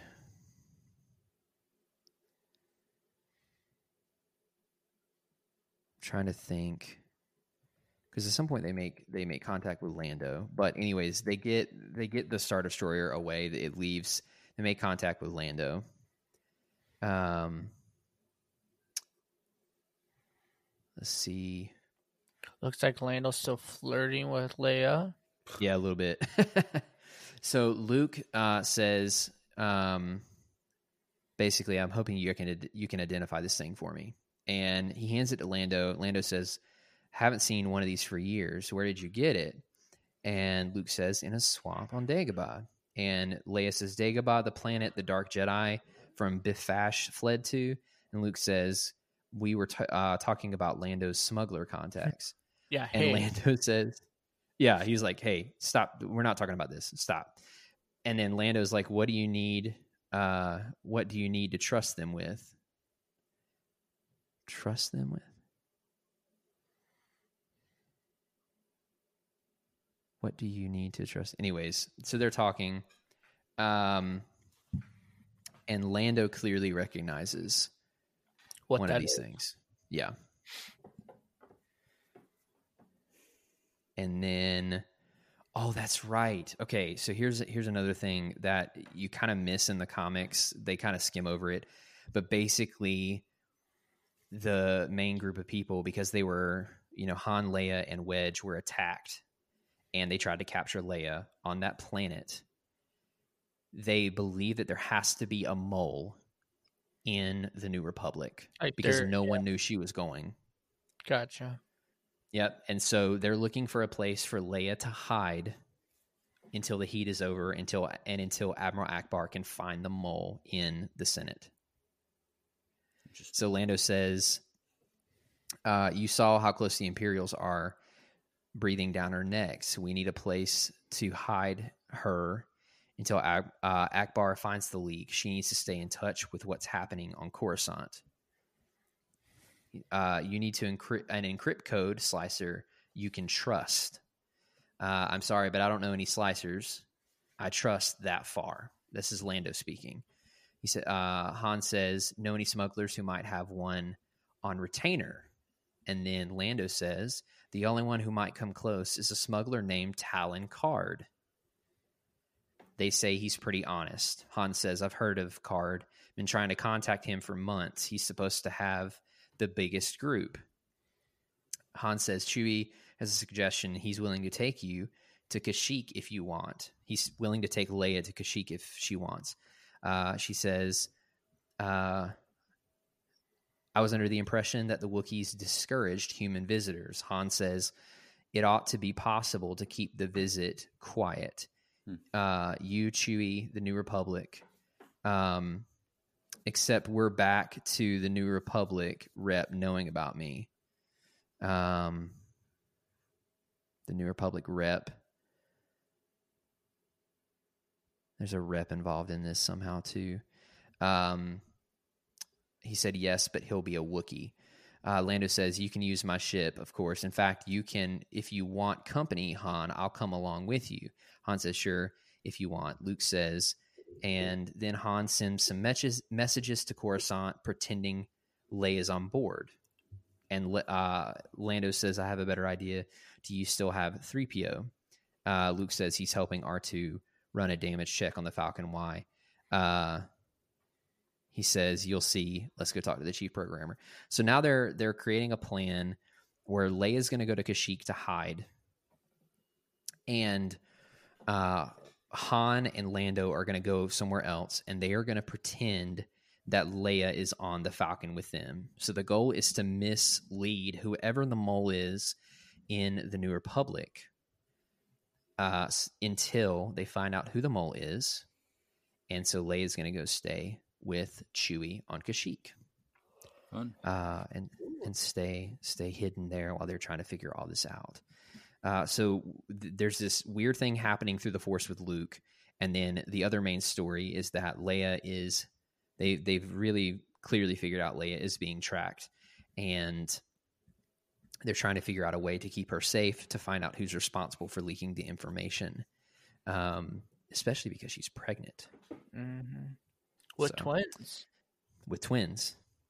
Um, so they're doing something uh, to C3PO. He's like, this is a violation of my program. He's like, actually, Lando says, actually, 3PO, uh, you're fulfilling your primary program. A translation droid is supposed to speak for his mistress. And they made 3PO's voice sound just like Leia. That's cool. And then So- Han's like, So when anyone talk to the Falcon, correct. they can say like it's Leia. He probably sounds way better than his normal voice. Let's be real. Oh yeah. And she's like, "Do I really sound like that?" And Han just kind of smirks.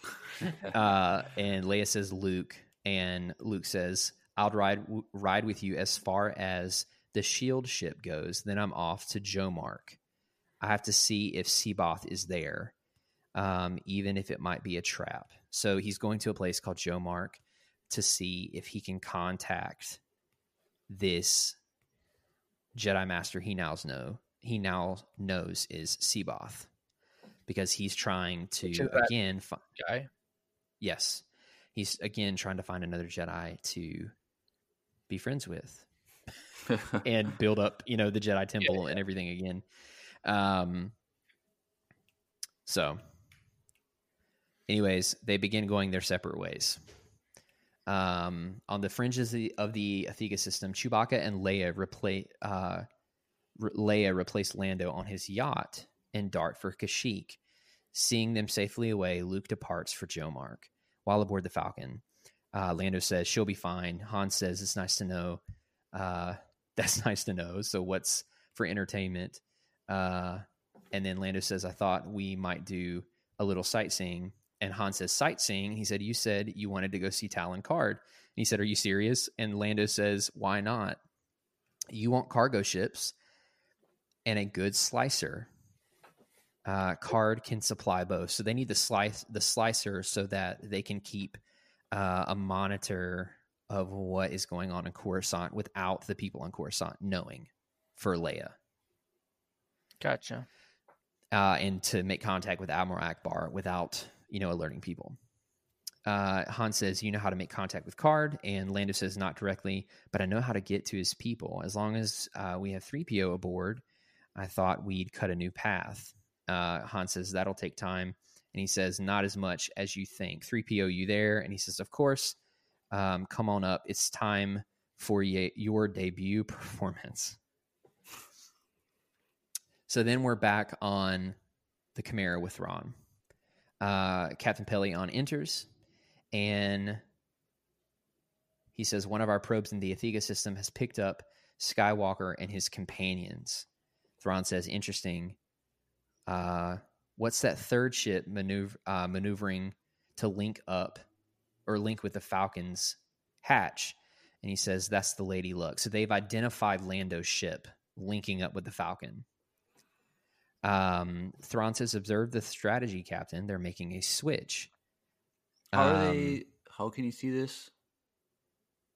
Like how he Uh, they had, they were just doing surveillance.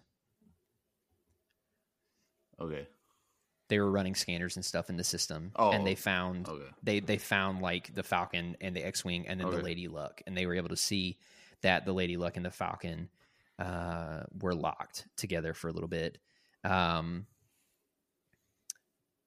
he says, "But sir, we've," and then Thrawn cuts him off, and he's like, "Excellent, four minutes fifty three seconds, three people transferred transferred between those two ships." And Pellaeon says, "At any rate, we know that Leia, uh, Organa Solo remain aboard the Falcon." And Thrawn says, "Do we indeed?" And he says, "I believe we do. We intercepted a transmission from her aboard the Falcon after the Lady Luck left." And Thrawn goes, "A voice print Doctor Droid, probably that three PO protocol droid." Oh gosh, Dang, so he just like sees knows. right through it. dude, he's so smart. And Pellaeon says, I don't understand. And he says, Organa Solo and the Wookiee are aboard the Millennium Falcon. I know exactly where they are going. Um,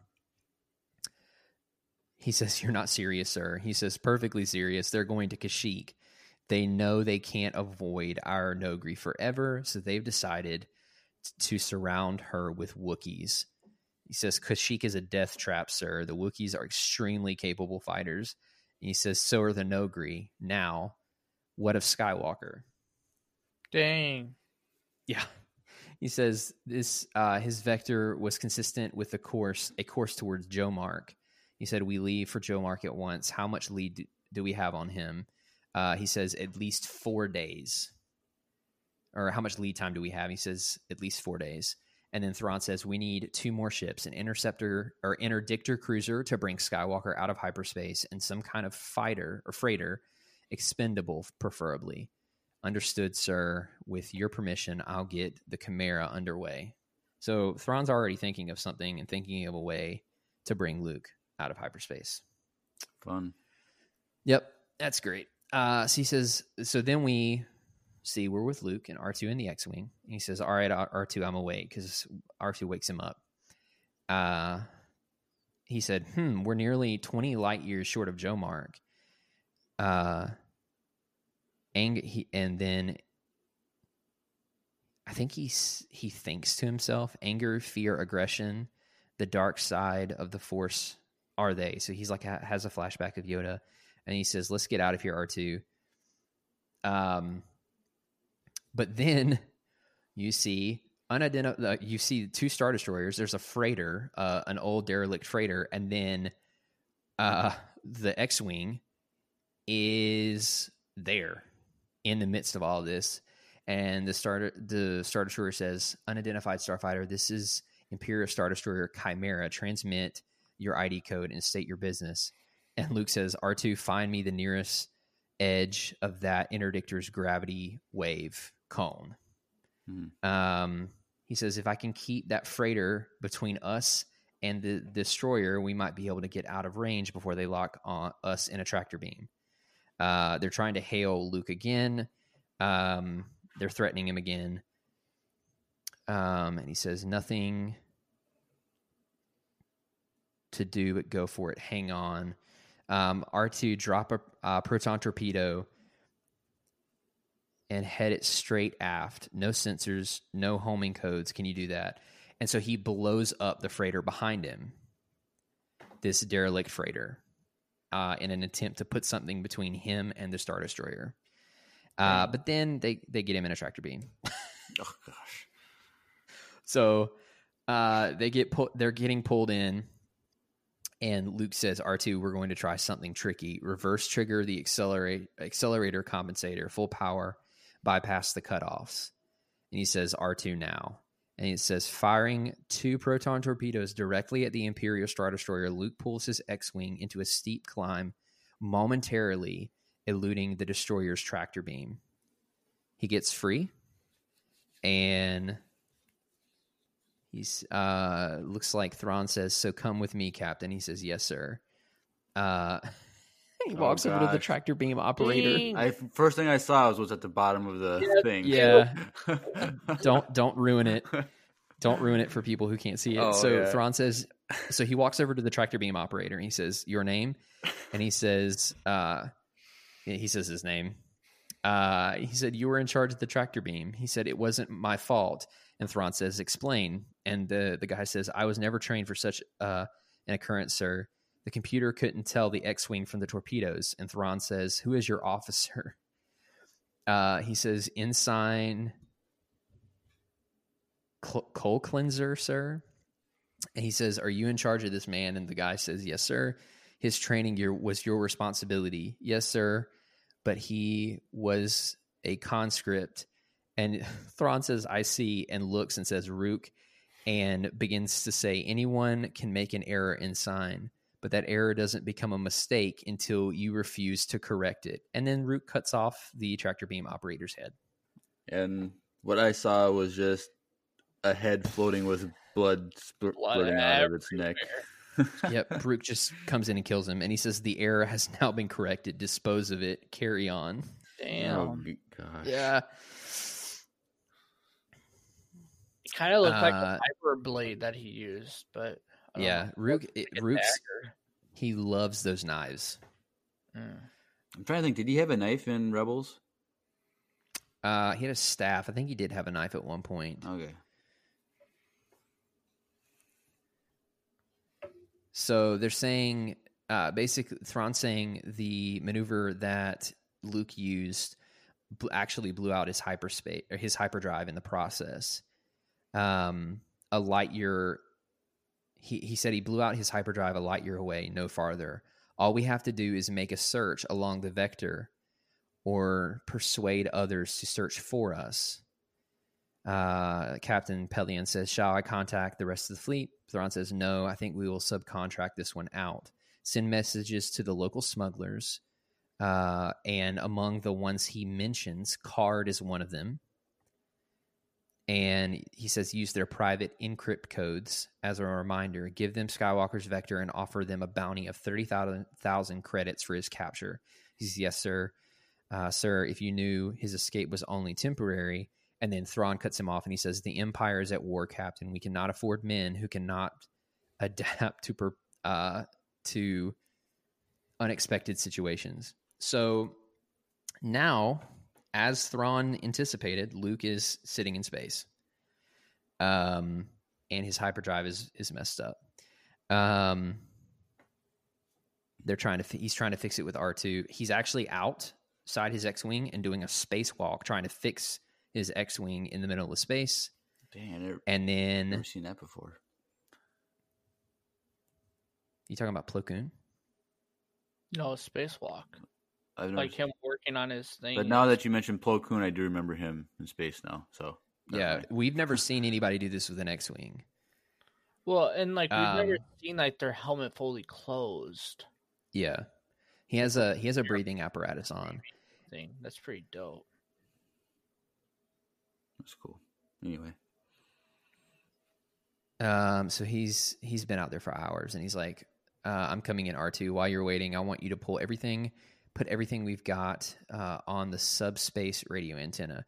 We're going to have to rig a new antenna, either repulsor lift, either the repulsor lift or the sensor jammer. We'll have to we'll have the wire we need." Um,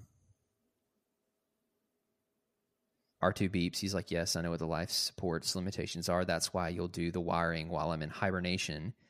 Now, don't forget anything. If anything goes wrong or you even think something's about to go wrong, wake me up. Got that? Um, I guess this is it then. I've done all I can. I can only trust in the Force. Uh, and his last thought before he falls into a Jedi trance, he thinks about Leia. So he goes into this deep force hibernation trance thing while R2's working on stuff so that he can preserve his life support and preserve his own life. hmm So now we're on Kashyyyk. Yep, now we're on Kashyyyk. Uh, she's there. She's there with Chewie. She wakes up. She has a vision of Luke, or she has a dream of Luke. She wakes up. Uh, Chewbacca, we must be coming into Kashyyyk, and they're they're arriving right as she wakes up. Uh, so there is a Wookiee, uh, a few Wookiees there waiting for her uh, when they land. Uh, so his name, I think they say it in a second. Oh yeah, Ral Ral Ralrra. It's like a tongue twister. It's R A L R R A Ralrra or whatever, and the city is named. I'm not going to even begin to pronounce that, but it starts with an R. You guys see it down there at the bottom right? I don't know. I don't speak Down here. Wookiee. Can you see my mouse? Yeah, I can't speak. Yeah, it's Wookiee, it's crazy. so- It's crazy. Anyways, so they're at the the the Wookiee city on Kashyyyk. We got the the gray Wookiee, and they're taking Leia around. Um, and it, this is really cool because we get to see a side of Kashyyyk that we haven't seen, which, which technically isn't canon, but they have like elevators and this big transportation system between all of their treetop cities. Um, see. They're taking her to the village where she's going to stay. It says as the lift descends leia realizes the entire city is supported by branches. It's really small so sometimes i can't see the words. Supported by branches. Uh, she says it's almost like one giant plant uh, the Wookiee says it is a living reminder of the unity and strength of the Wookiee people. We will return to the surface now. Um, so they're taking her around and showing her stuff, and then the Wookiee says uh, she wished to see the village structure. We are ready to uh, to go now, and Wait, the wait, Wookiees are taking her. So all these Wookiees are speaking English. Some of them can speak basic. I didn't know that. I didn't know that Wookiees could. Well, I thought It's not canon, so No. So they they took her on a bit a little detour to go to the village. They came back and they're like, "Oh, now we're ready to go." But then, if you see at the bottom, there's a Noghri, and he's watching them. Oh dang! And she looks up and she gasps, and then she screams, "Chewie!" And Chewie just he's like she's like one of the creatures that attacked us uh, uh, is up there in the window right there, and Chewie just just blows the door in, and then him and the other Wookiee that's been showing them around go in, and then there's nothing. There's nothing there, and so she's like, "He was there. I saw him." And the other Wookiee says, uh, "That may be there. That may be true, but we found no trace of him, uh, no trace of no one." And she's like, "He went over the edge, uh, either worked his way under the village." With climbing gear or met a craft hovering below, and the, the other Wookiee's like, okay, well, if that's the case, I'm going to go down uh, in the lift car to look for him. Uh, and then Chewie growls. Uh, you're right. Your safety, Leia Organa, is most important. We will take you now to safety, then look for the intruder. So they're going to take her to her spot, uh, and then they're going to look for this ghost Noghri that she saw. So then all of a sudden, Luke wakes up out of his trance and there's a, a freighter. And someone from the freighter says, unidentified starfighter, this is the freighter Wild Karrde. Do we know that name from somewhere? No. Uno? Karrde. Karrde? Oh, I thought you said wild card. As in Uno. as in Talon Karrde. Oh, oh, So That now we're seeing that Talon Talon Karrde has come back into the story. Um and they bring him into their freighter. That is a through weird like a tractor beam. That's a Yeah. weird. It's like a it's like an alien tractor beam. yeah, it's and like Luke's like riding on R two D two up. It's kind of funny looking. Yeah.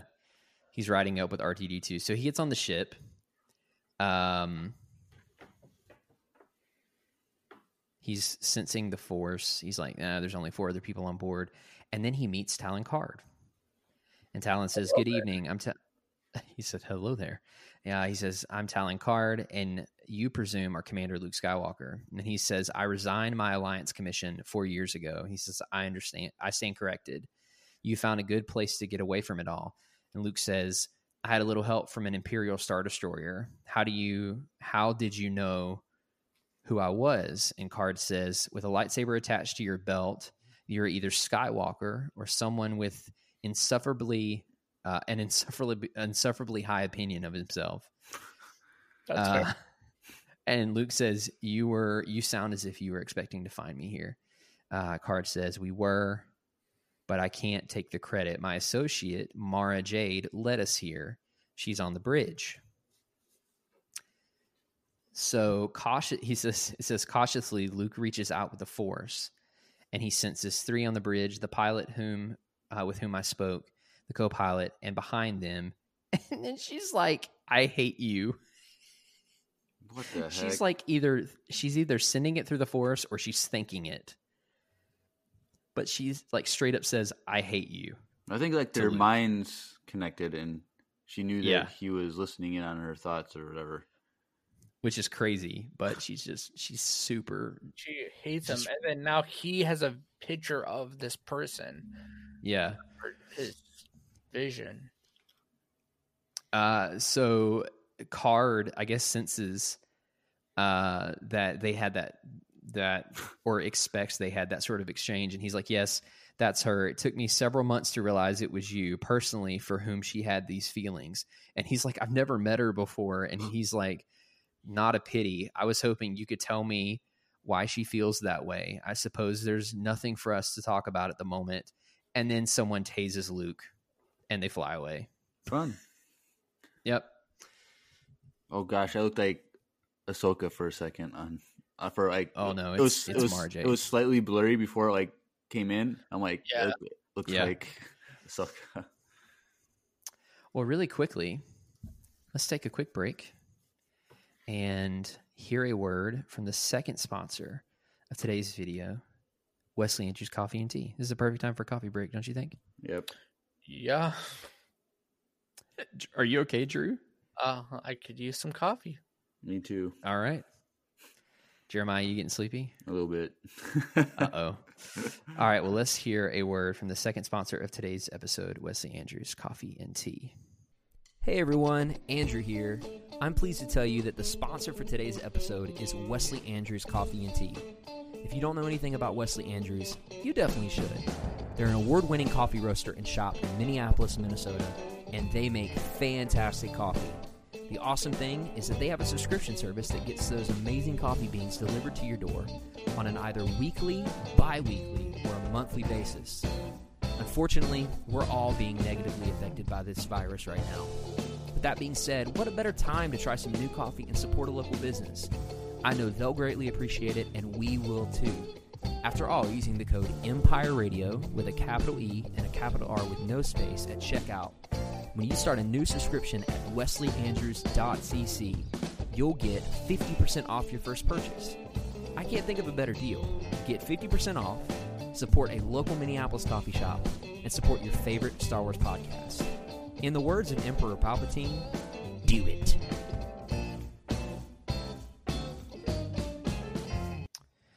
Do it. Go get a subscription. Do it. You should do the thing. Get some coffee. You won't regret it. For those of you that are uh, watching on YouTube, if you're still watching with us, following along, you will probably have not heard. If you heard an ad just now, let us know because I didn't. I didn't play one, and that would be really weird. But uh, that's where our ad is going to go in post production. So, all right, let's dive back in and wrap this thing up, shall we? yeah. Yes. All right. So now Luke's coming to. He sees Mara Jade in front of him. She says, "Finally awake, are you? That's right. Come back to the world of the living." Uh, she's like, "Don't like it, do you? Suddenly losing everything that made you special." And he goes, "My Jedi senses, they're gone." Can you share your screen Uh, again? Oh yeah. Oh, I'm sorry. That's fine. What a what a nerf herder. I wasn't gonna say it, but Can you see now? uh, it's yes, there it is. Okay.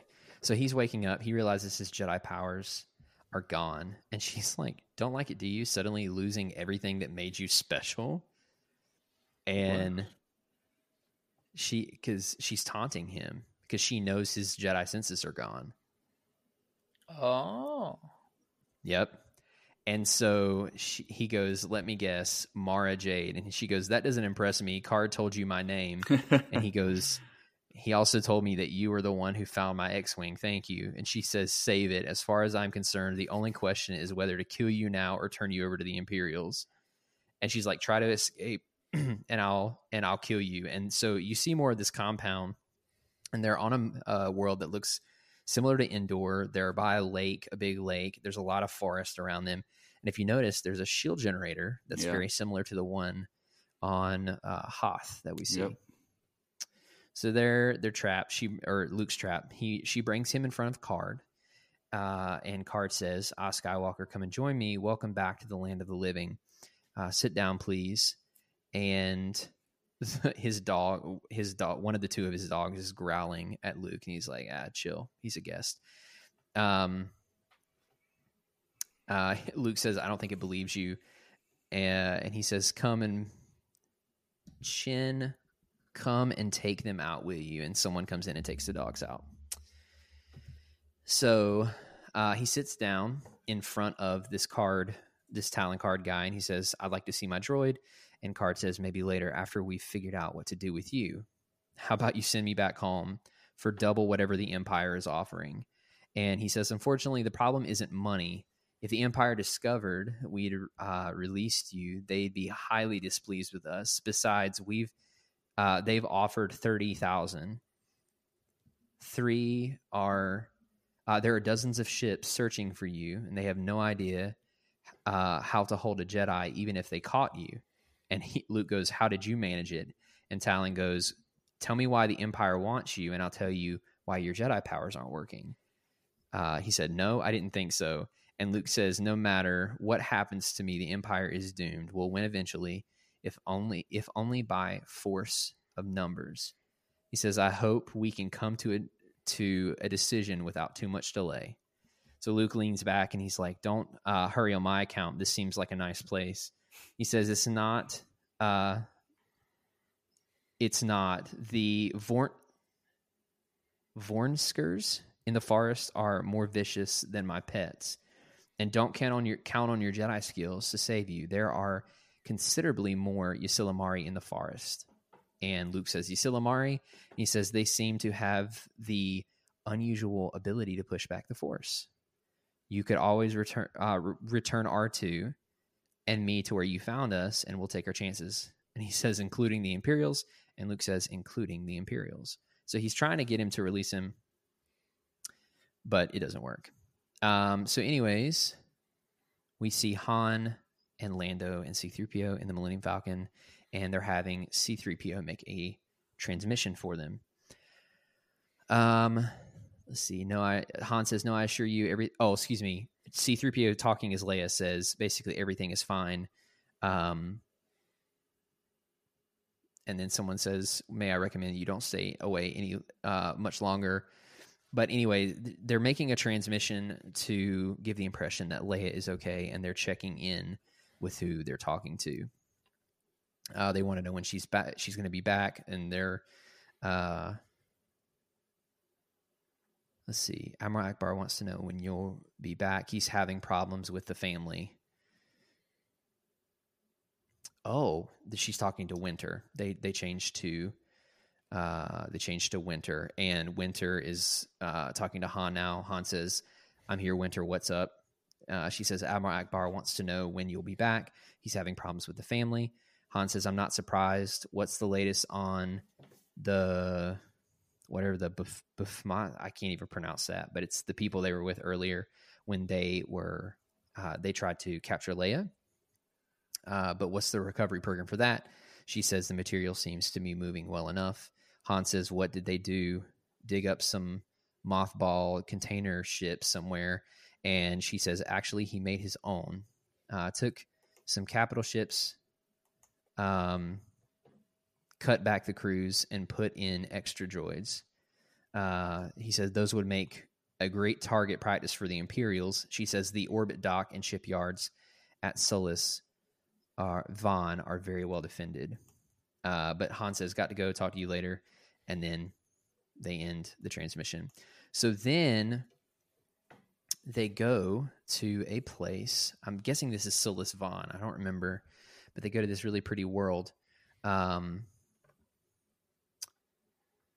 C3PO is complaining about impersonating Leia, and Han's like, "Shut up, it's all right." um, uh, so they're looking for contacts to try to find Karrde, and they're going to a place. Him and Lando are going to a place on this planet to meet this contact. Oh, they're on Abregado. And Lando says, This is a pleasant surprise. Has civilization finally come to Abregado? Uh, Han says, Stranger things have happened. And then it, they look over, and Han goes, Uh oh, looks like, or Lando goes, Uh oh, looks like someone's about to get the hammer. And there's like a bunch of police outside of a door just waiting to bust in. And then Han's like, Don't worry, our contact is over here. And they go into a bar and or I guess it's a casino. It's like a casino and a bar. And they sit down at a table. They're doing some talking. Slash. Whoa.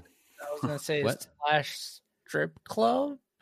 Nah, I th- I mean it's a That's definitely a butt right there. I mean it's sure, but it's like a it's like a hologram Hologram. hologram waitress or something like that. Okay. All right, let's go with that.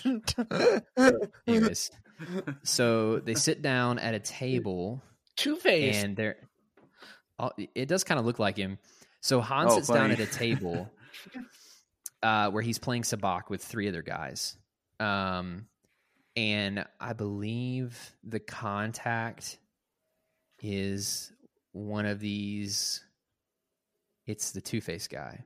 So Han sits down, and he says, "Deal me in." And the Two Face guy says, "If for those of you that can't see, he's got a really messed up side of his face, which is why we're calling him yeah, he looks like Two Face, yeah. So Two Face is like, uh, it's my deal, and we've already started. And Han's like, the bet's not in yet. Give me my cards. Uh, so they give him his card. He's like, that's more like it. Reminds me of when I used to drop the hammer on the guys back home. There's an old guy. He's like, did you? Well, now you're playing with the big boys. And Han says, I'm not exactly an amateur. I've won uh, 63 games this month. This is all, uh, the other guy says, this is all very interesting but some of us would like to play cards. Um, so somebody walks up behind Han and s- this guy with a beard, and he's like cheater, and Han's like what? And the guy with the beard says this card is a skifter. Uh, Han said that's the card I was dealt. If it's a skifter, it came from the dealer. And then the gambling police show up, and they're like, they start to grab the Two Face guy and the guy one of the police officers says your uh, keep your hands on the table we'll handle this reverend and uh, the two-faced guy says why would i give someone else a skifter and the guy with the beard said there's only one way to be sure uh,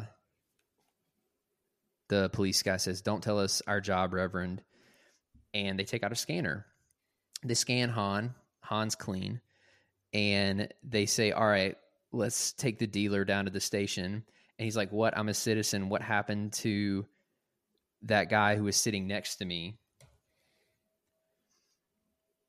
Um, so they created a, ver- a diversion to get the guy with the he was smoking the cigarette out of there. So he was the the contact. So the whole thing the whole thing was a diversion. Gotcha. Um, and instead of him getting caught for cheating, Han they made a diversion to get him out of there while the other guy was being taken away Fun. because they don't like they don't like cheaters in the casino. Um, so this guy is named Torve, and Han says, "Good to see you again."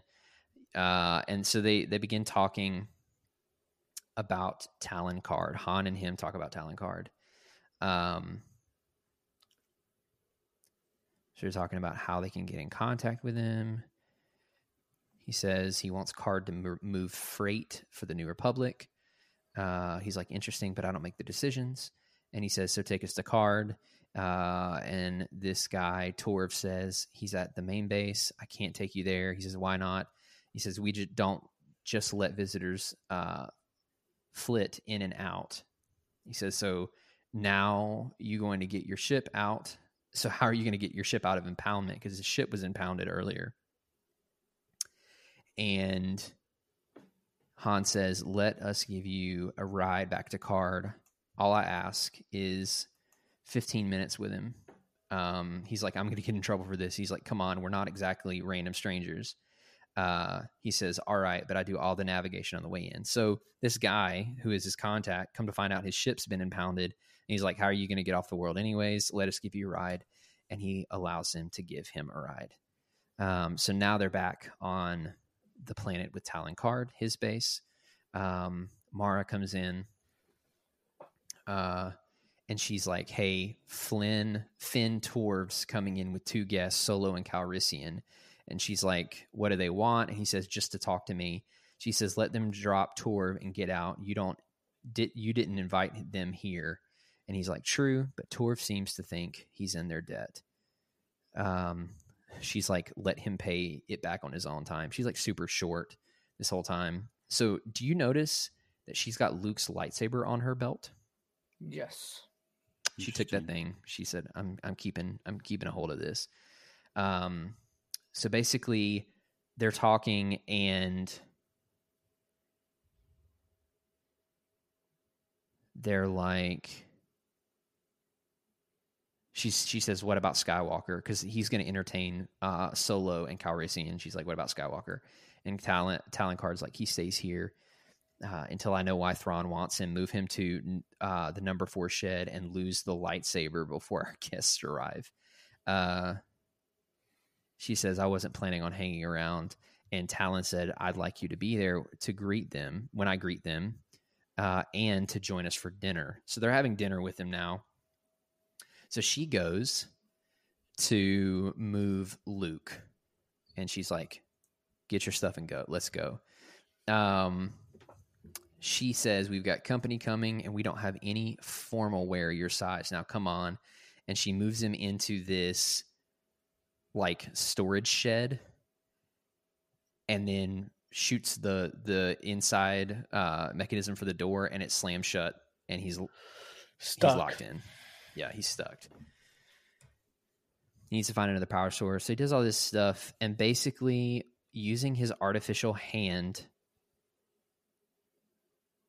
uh Breaks out. because he he breaks out because he finds R two through a vent in another room. So he he he happens to be on the other side of the wall to R two, and the two of yeah, I know the two of them together using his artificial hand, uh, begin to break out. So Solo, Han Solo, Lando Calrissian show up.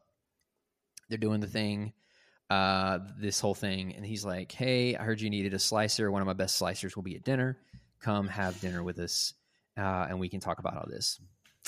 Uh, so they show up at dinner, and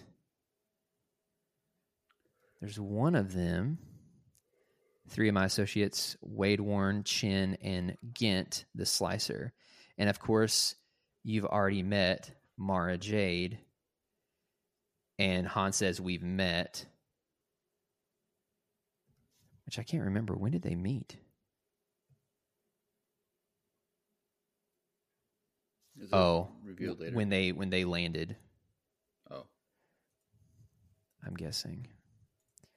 Um, but then they start they start having small talk, and Lando says, "I've got a bad feeling about this." And Han said, "I've seen her before, and I don't think she was a smuggler." And Lando says, "What do uh, what do we do in the meantime?" And Lando said, "We enjoy. Let's just enjoy our meal." So they're they're eating, um, and then while they're there having dinner, guess who shows up? Thrawn. Yep, right in orbit. Um, so they tell Karrde, he, they, they're like, he came in from Lightspeed 10 minutes ago. Captain Pellaeon asked for you personally. And Talon's like, where's the Falcon? Um, and Mara says, pad eight under the trees. And uh, he says, throw a camo net over it. So now they're like, they have Lando and Han and Luke and Thrawn's there, which is not good. Uh, so Thrawn gets on. He says, Good afternoon, Captain Karrde. I'm Grand Admiral Thrawn. Uh, uh, Karrde says, Good afternoon, Admiral. This is an unexpected honor. May I ask the purpose of your call? He said, We need Ysalamiri. He said, Are you having trouble keeping them alive? And Thrawn said, None have died. We simply need more as long as we're coming. Uh, we need more. As long as we're coming, it might be a good time for us to talk. And Karrde said, "What sort of talk?" And he says, "I'm in the market for a for new warship ships." Uh, then there's the matter of your refusal your refusal to help search for Skywalker. And he says, "We couldn't spare the ships." And Thrawn says, "We'll have time to discuss such things when I arrive on Mer- Myrkr, which is the planet's name." and he says, "I look forward to our meeting." And there are three Imperial shuttles already heading down from space Fun. to meet Talon Karrde. So he's he's got a pain in his neck, and he says, "Tell Chin we've got Imperial guests. Have uh, Aves move the Falcon further undercover." And she says, "What about Solo and Calrissian?" And he says, "I'll deal with them myself." Uh, and she's like, "Why not hand them over to Thrawn?" And he says, "With no offer of a bounty." And she says, "I don't find." that a compelling reason. So they're arguing what to do. And Talon's like, well, at the very least, this is going to be an interesting afternoon. So then Luke gets the door open just long enough for him to jump through. He goes in, he picks up R2, and he's like, okay, let's keep an eye out for anyone. We're getting out of here. And then they see a bunch of people running around and moving around and stuff. And he's like, I don't like it either. Let's move. It doesn't have a, uh, anything to do with us.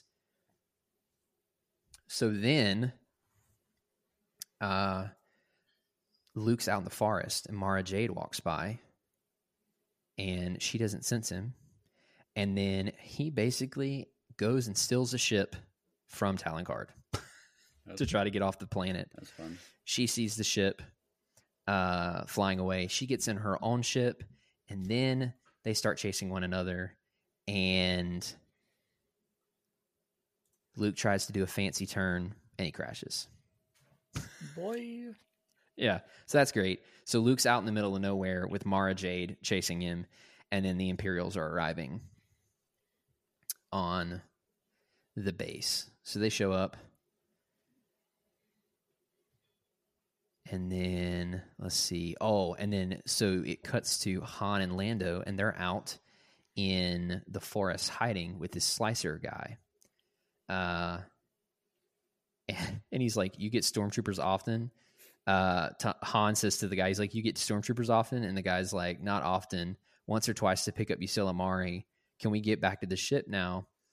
Uh, and Han says, "What do you think, Lando?" And Lando says, "Got to have something to do with that uh, skip ray that went burning out of here, which was the one Luke was in." So it's interesting. They're there. They don't know each other's there, but they're watching everything unfold from two very different perspectives.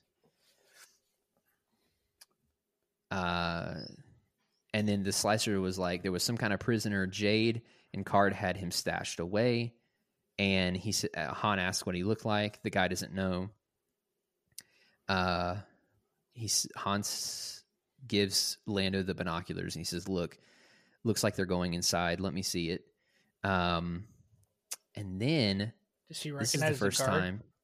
No but he recognizes the rank of the person. He doesn't know who it Oh. is but he recognizes that he's a grand admiral. So this is the first time they're seeing thrawn now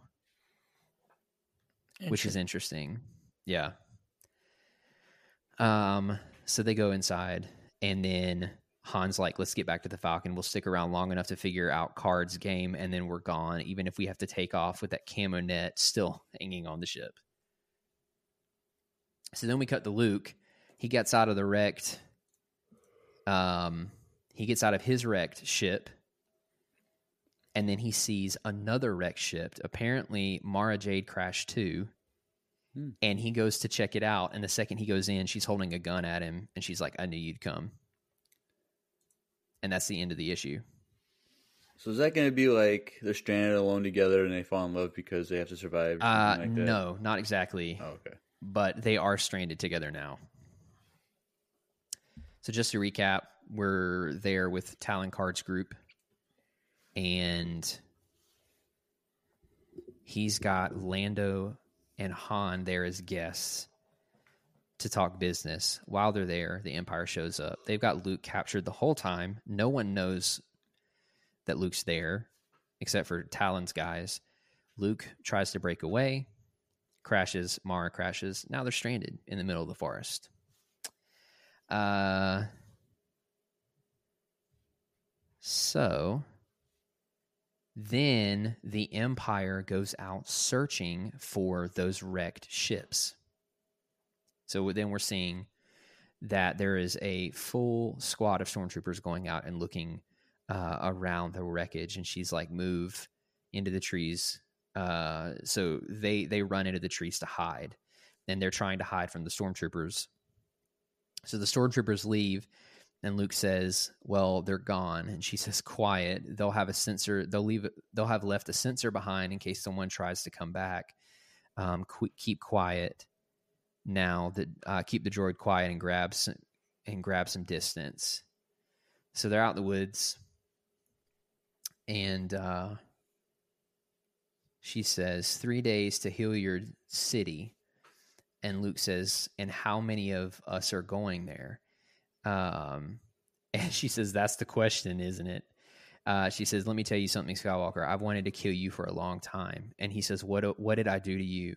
She says, You destroyed my life. It's only fair that I destroy yours. He says, You said you needed to find out what Karrde told the Imperials. What if I could get you a secure com channel? And she says, How? And he says, R2 can send an, uh, an encrypt to my X Wing. You have people who can pull a dump, don't you? And she says, Funny how this scheme just happens to require I keep you both alive uh, a while. What about the droid? Can he traverse this forest? And Luke says, He can make a, uh, we can make a Travois if you'll give me the lightsaber for a minute. So it's interesting because R2 doesn't have the same ability in this that he did in the other stories. Um, but she's like, sit down, I'll do it. And Luke's like, careful, lightsabers are tricky. And she cuts through a tree super, super easily. And she's like, Your concern for my welfare is touching. And Luke says, You've handled a lightsaber before. And she says, In case you feel like making a grab for my blaster. Um, so they're out in the woods and they're trying to make a break for the city.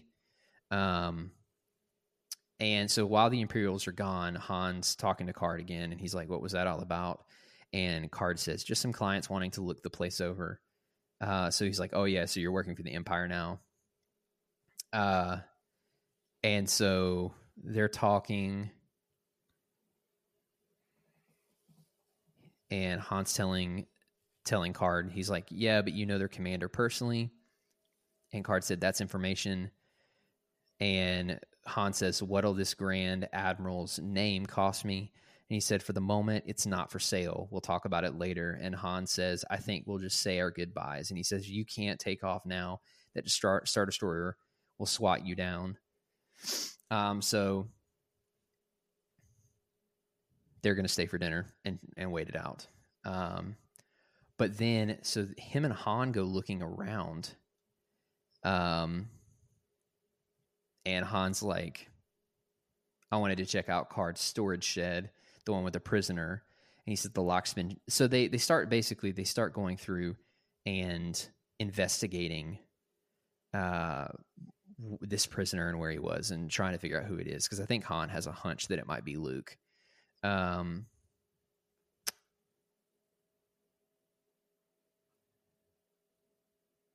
So then they get caught by Talon Karrde and uh, Han says you were because they see a restraining thing, and he's like, "You were holding a droid too." And Talon Karrde says Ghent knows everything about computers, but not how to keep his mouth shut. And Han's like, "Who was he?" Uh, and Lando shows up uh, behind Talon. He says, "Maybe we don't need to buy it." And uh, Talon's like, "That information's not for sale." What did you find, Lando? And Lando shows up and he says, a Murcell power supply. That's how he got out. The manufacturer's logo is readable. Recognize it? And he reads the name and he's like, that's a bioelectric power supply, right? And uh, Lando goes, just like the kind you'd put in an artificial hand. And Talon says, all right, so Skywalker was here. He escaped in one of our skip rays and crashed. And he, Han's like, he what? And Talon said, he's all right. Uh, Han says, You don't sound too sure of that. And then he says, Mara Jade went after him. Uh, and why mince words? She wants to kill him. And Han says, Why? And he says, I don't know. And he says, How did he get here? They tell him the whole story about how they found him. And then Han says, So what are we going to do about Luke? And then Talon says, There's nothing we can do tonight, uh, not with the predators roaming the forest and Grand Admiral still in orbit. In the meantime, dinner should be ready. So they go to have dinner. And then we're back on the Grand Admiral again. This is becoming quite the plot. You guys have any questions or anything so far? No. It was pretty straightforward, Just- at least for a, a mystery. Like we don't know exactly everything, but Just Mhm. listening along. We're still here, though. Yeah. That's good. That's good. For the listeners, we're still here. So him and Pellaeon are talking. Um, and they're talking about the search for Mara and s- this person who they presume is Skywalker. Um, and they're talking about how there's only one practical source for them to to go to, and th- this the city that Mara said that they are going towards. And Thrawn says, detail three squads of stormtroopers, half a biker scout unit, and three chariot light assault ve- vehicles. Um, he says, Karrde lied to us, you see. That inter- uh, incident today took place in complete radio silence. What do you suggest? What does that just suggest to you? Uh, that he refuses to participate in our search for Skywalker? And then Pellaeon says, You mean that Skywalker was in the skip ray? And he says, Unlikely, but worth following up. Uh, says, Sir, if we stay here more than a day or two, we may have to move back the Sluis Van attack. And he says, We're not moving Sluis Van, not, not for Skywalker, not for anyone. Uh, Sluissi art indicates a biannual cycle pattern or a cyclic uh, pattern, and I want to hit them at their most sluggish point. Three squads of stormtroopers should be able to handle Skywalker and Karrde too if it turn if he turns out to be a traitor. So they are leaving uh, stormtroopers and stuff at the place where they think Luke and Mara Jade are going to come out to catch them off guard. So now we have Mara Jade and Luke, and they're sitting in the dark uh, by some trees, and Luke's like, "Yeah, it reminds me of Endor. The fire sounds so busy. Blah blah blah. Small talk." Um, and she says, "It's busy, all right." Vorns Vornskrs, the the predators are nocturnal, and Luke says, "Strange. Karrde's pets seemed wide awake this afternoon." Uh, she said they do most of their hunting at night. Um, he says maybe we ought to travel at night. And she says this whole forest is dotted with clearings. Any orbiting ship would see us. Uh, and then R two starts picking up something, and then we have one of those Vors- Vornskrs, Vornskrs, whatever they're called. Whiskers. Whiskers, yeah. So it goes for Luke. She just drops it with her blaster.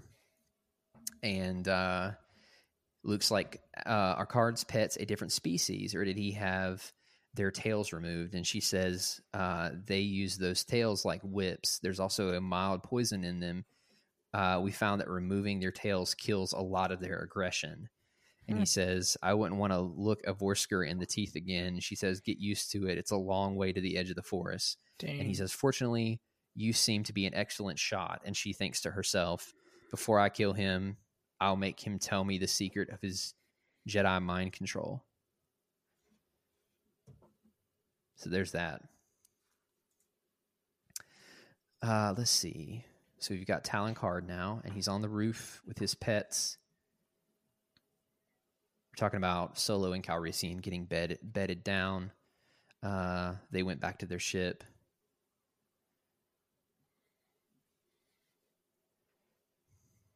He said maybe pulling Skywalker's computer logs will convince them we're on their side. They're organizing a search party for the next day. He says, "What if we don't get to them first? We'll just have to take them away from the the stormtrooper stormtroopers. Think you can pull put a team together?" He said, "Yeah, a bunch of our people figure they owe Skywalker uh, for saving them from Jabba the Hutt, which apparently happened when Leia killed him on Tatooine in Return of the Jedi." And he said, "That's a problem if we can't get away from the Imperials. Well, we can. We can't let them have him alive." better hit uh, the sack. Tomorrow is going to be a busy day. And he says, one way or another, my life here is at an end. Okay.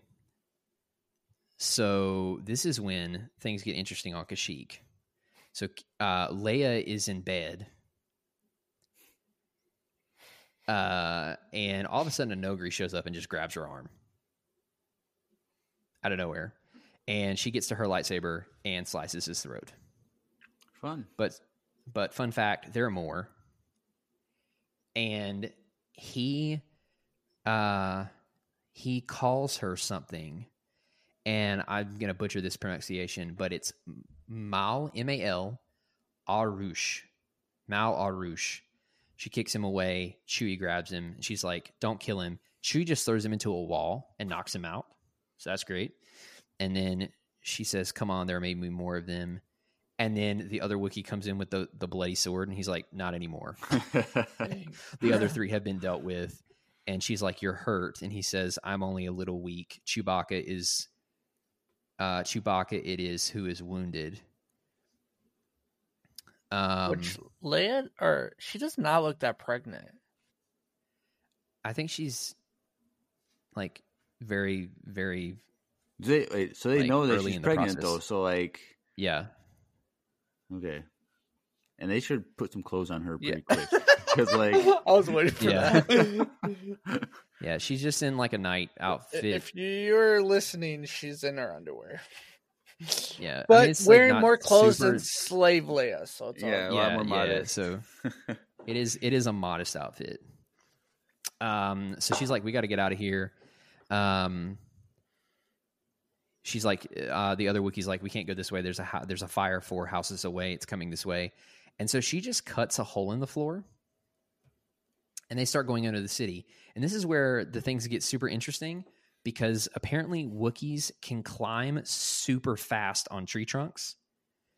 And so she just holds on to Chewbacca's like chest and he hangs for those of you that are listening, he's hanging upside down with his claws. like a She lays on his chest like a sloth and they just like on the tree the, the like the bottom of the trees. what was that sound again? I'm not doing I'm not doing it again. So then there's a speeder, and she ties her lightsaber to a rope and swings it down and destroys the speeder. So I was like, that's convenient. Um, so they get away from the Noghri, but they have this this dude that's that's captured. This one Noghri that's captured. Um, Are they called Uh, no greaves because they don't really have noses? Noghris? I don't know. Like no, no grief. okay, let's No. going. Boo. Uh, she says, "I don't like much like it either, but he- uh, he let me go." So she starts talking to this this Noghri, and he says, "You are Mal Yarush, daughter and heir of the Lord Darth Vader." What? Nani? He sniffs her, and he's like, "Okay, you're the heir of Darth Vader." And she's like, "You may arise. What is your name?" And he says, "I am called Kabar- Bra- Bark Khabarakh. Your father brought us hope, and lifted us from despair. In his memory, we serve his designated heir, the emperor. She says, The emperor lives, or the emperor lies. And she he says, But the Lord Darth Vader, and she says, He may you may have been or he may have been mistaken. I need your help if I'm to do anything for your people.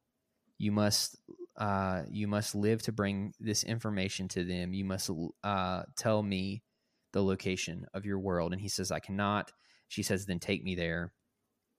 And he says, I cannot. And she says, I'm the daughter of the Lord Darth Vader. Do you people consider a single human to such to be such a threat? Meet me in orbit above Endor in one month's time. And he says, You will come alone. And she says, I will come alone. So now she gets a meeting uh, set up So to when meet this she's Noghri. more pregnant, she'll go meet one by herself. Right. Right. Sounds about something like Leia would do. So as she's leaving, she's he's like farewell, Lady Vader, which is really interesting. So now you find out that the Noghri as a people have a very strong loyalty to Darth Vader, and I guess his offspring. Yeah. So Why is she crying? Well, we'll get to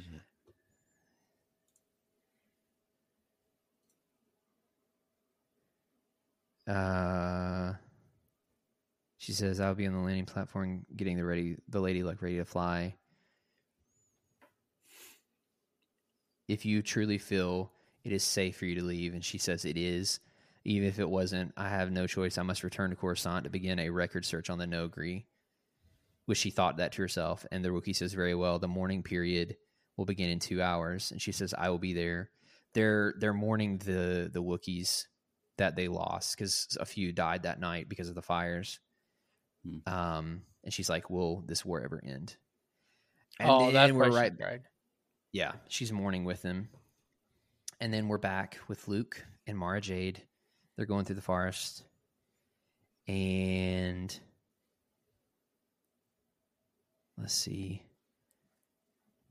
They send a message through R two to the X wing. After a while, And R2's like, I got a message. And she's like, if there's anything he needs to hear, you can play it for him later. And then the, the a message from 3PO shows up and he's like, Good day, Master Luke. I bring greetings from Captain Karrde. Uh, and of course to you as well, Mistress Mara. Uh, he and Captain Solo are pleased to hear you are both alive because they sent that message earlier. He said there are Imperial stormtroopers waiting in Hyllyard City for you. Um, Captain Karrde told them the former em- a former employee stole the skip ray uh, with a current employee in pursuit. Since he never specified that Jade was a woman, he suggests you and Mistress Mara switch roles when you leave the forest. In any case, he and Captain Solo are working out a plan for your rescue. Uh, Luke's like, it's a good idea. And she thought he was asleep, but she was like, yeah, I knew you were faking and then one of those dogs comes out and get pins her. R2 gets his little electric thing out, but I don't know what he's going to do with it because he's like six feet away from the the Vornskr thing. And uh, Luke yells at it to get its attention. He's like, over here. And then the thing slaps Luke in the face with its tail. And then he tells R2 to grab the tail. R2 grabs the tail and holds it in place for a split second. Uh, Luke grabs his lightsaber and kills it. Interesting. The end with of that Vornskr. Um,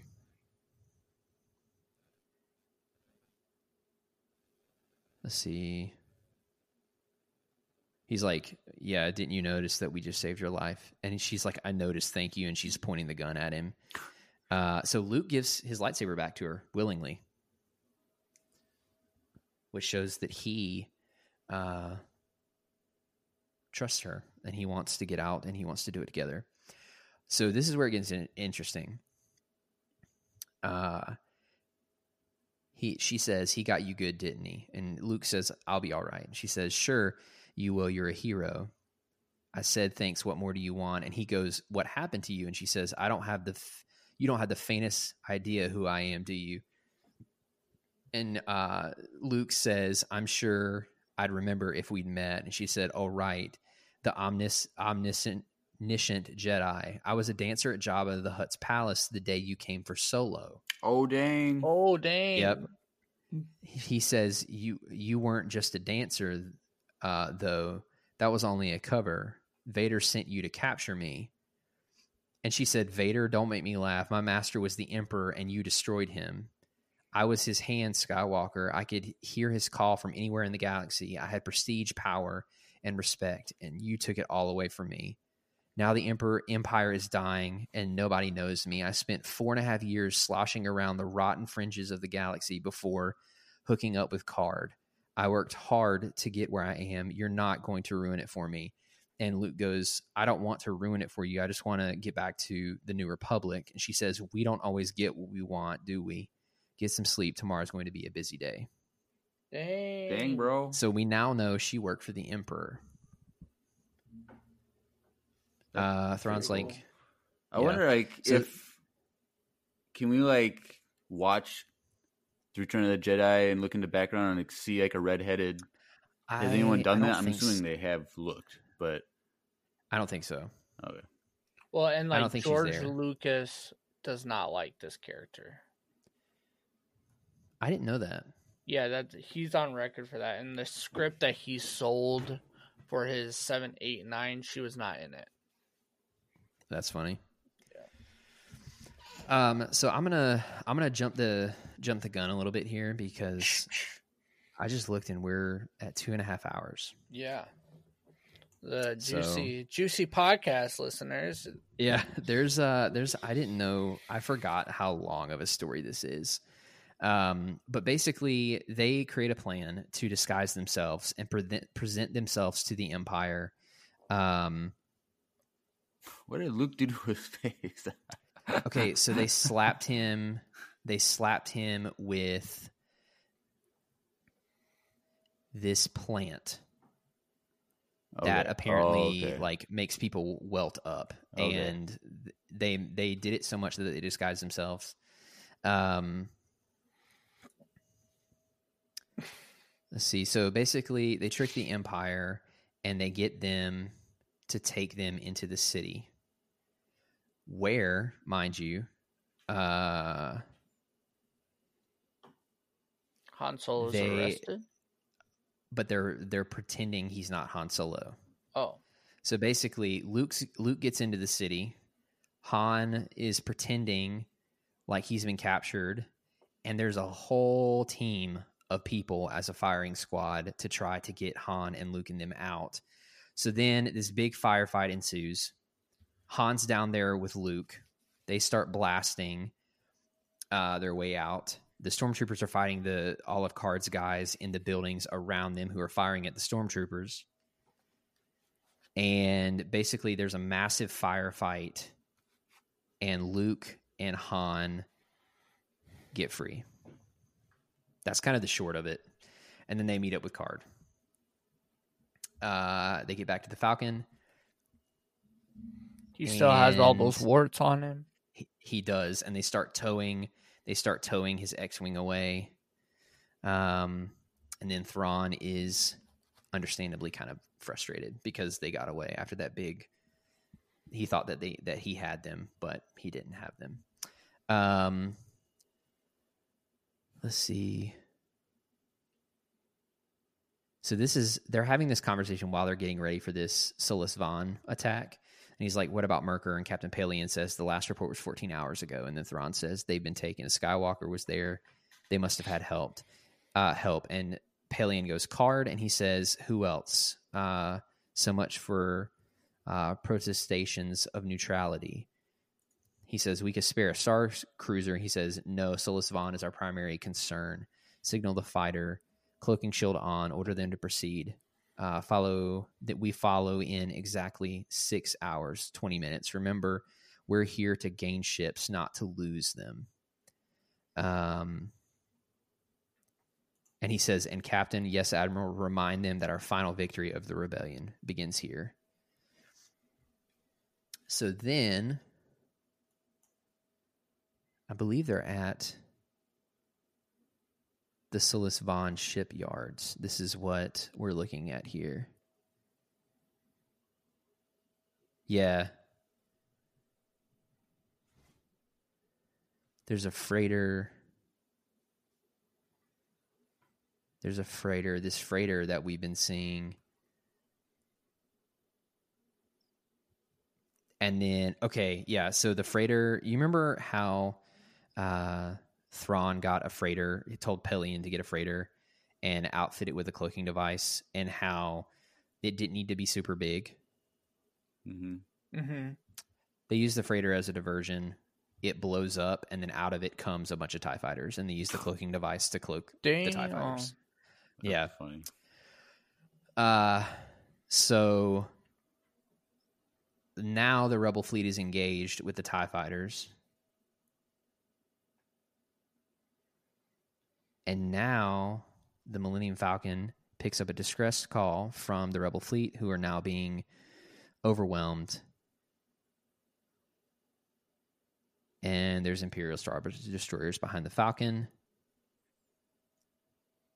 They're doing the whole thing. They're fighting. And then, Whoa, dude. yep. So you remember those mole miners hmm that so they got the mole miners from Lando by force and the mole miners are burrowing into the ships. Dang. Yep. So they use the miners uh, to burrow into the ships, and there are space troopers inside the ships with zero G armors on, zero G armor on. Um, so it's kind of like a Trojan horse type deal, Gotcha. and the goal is to take out the the capital, the the rebel capital ships, essentially. Those troopers look really cool. Yeah, they do. Let's see. They say the captured freighters are because the goal they use the miners to to capture the ships without destroying them. Essentially, um, let's see.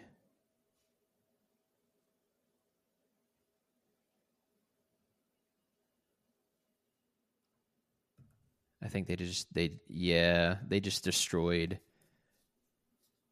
they just destroyed all the the, the miners and the capital ships that they had. Um, and then now Thrawn is is withdrawing. Let's see.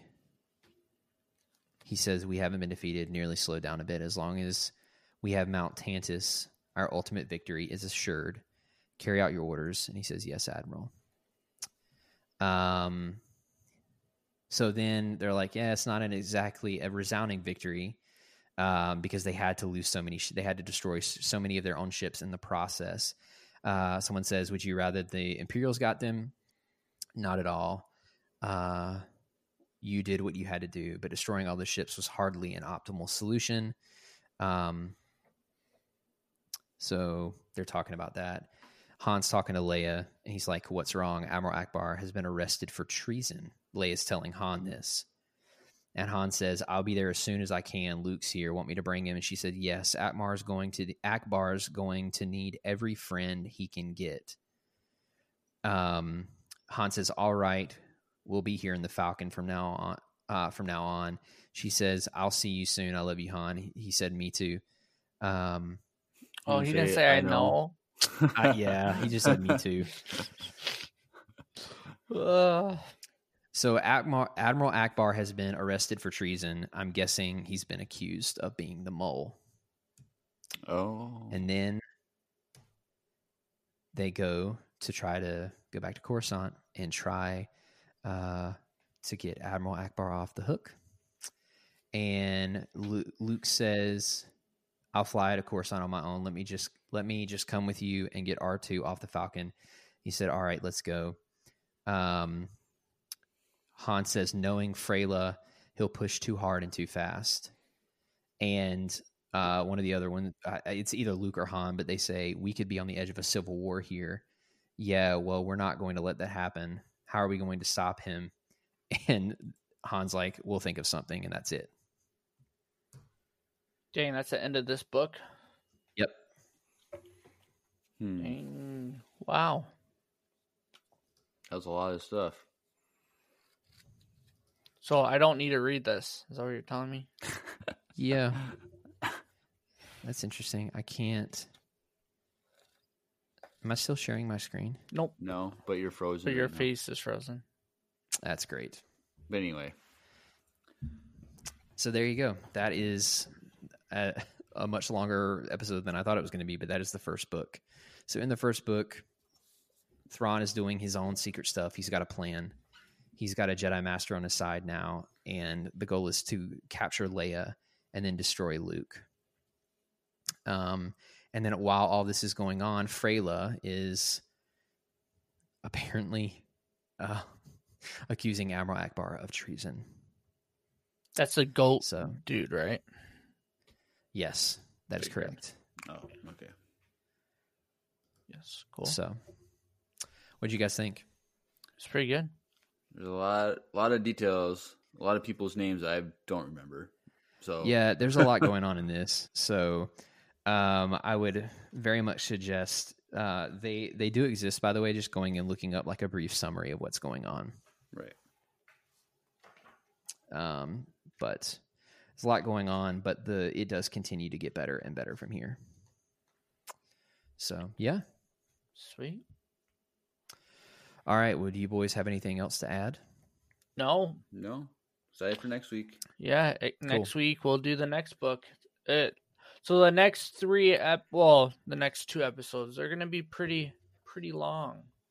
Hopefully, we can So- shorten them up. It's just it's just hard because like you don't want to skip too much dialogue because then you then you begin to miss things. Right. But you don't want to take everything line by line because then we'd be here for four hours. Right. Yeah. So uh, uh, I'm gonna do what I can before this next episode, everyone, to try and summarize it as much as I possibly can, so it takes less time. But right. Anyways, I hope you guys enjoy. Go check out our social medias. Go check out our YouTube if you want a visual version guide of this as well. Yeah. Um, uh, I'm going to do my best on YouTube to actually split it up into the first three books and then the the second three books, so that it's uh a little bit shorter video, so you don't have to watch one long video. So right. We're gonna do our best. Um, bear with us if it's glitchy or anything like that. Um, we're still trying to figure out this whole YouTube and podcast at the same time, sort of thing. So just bear with us. But I feel like the visual guide for this is very needed. So For sure, yeah. It it definitely helps being able to see everything. So Yeah. All right. Well, uh, like Drew said, go check out our social media, Instagram and Facebook at Empire Radio Podcast. And uh, that's where you'll get to see all of the content from us in between episodes. But we've got another, hopefully, really juicy episode centered around the Mandalorian coming Friday. And then next Tuesday, we'll be following up with the second Thrawn trilogy book. But without further ado, you have been listening to another episode of the Empire Radio Podcast. I'm Andrew, I'm Jeremiah. I'm Drew. and may the Force be with you. Always.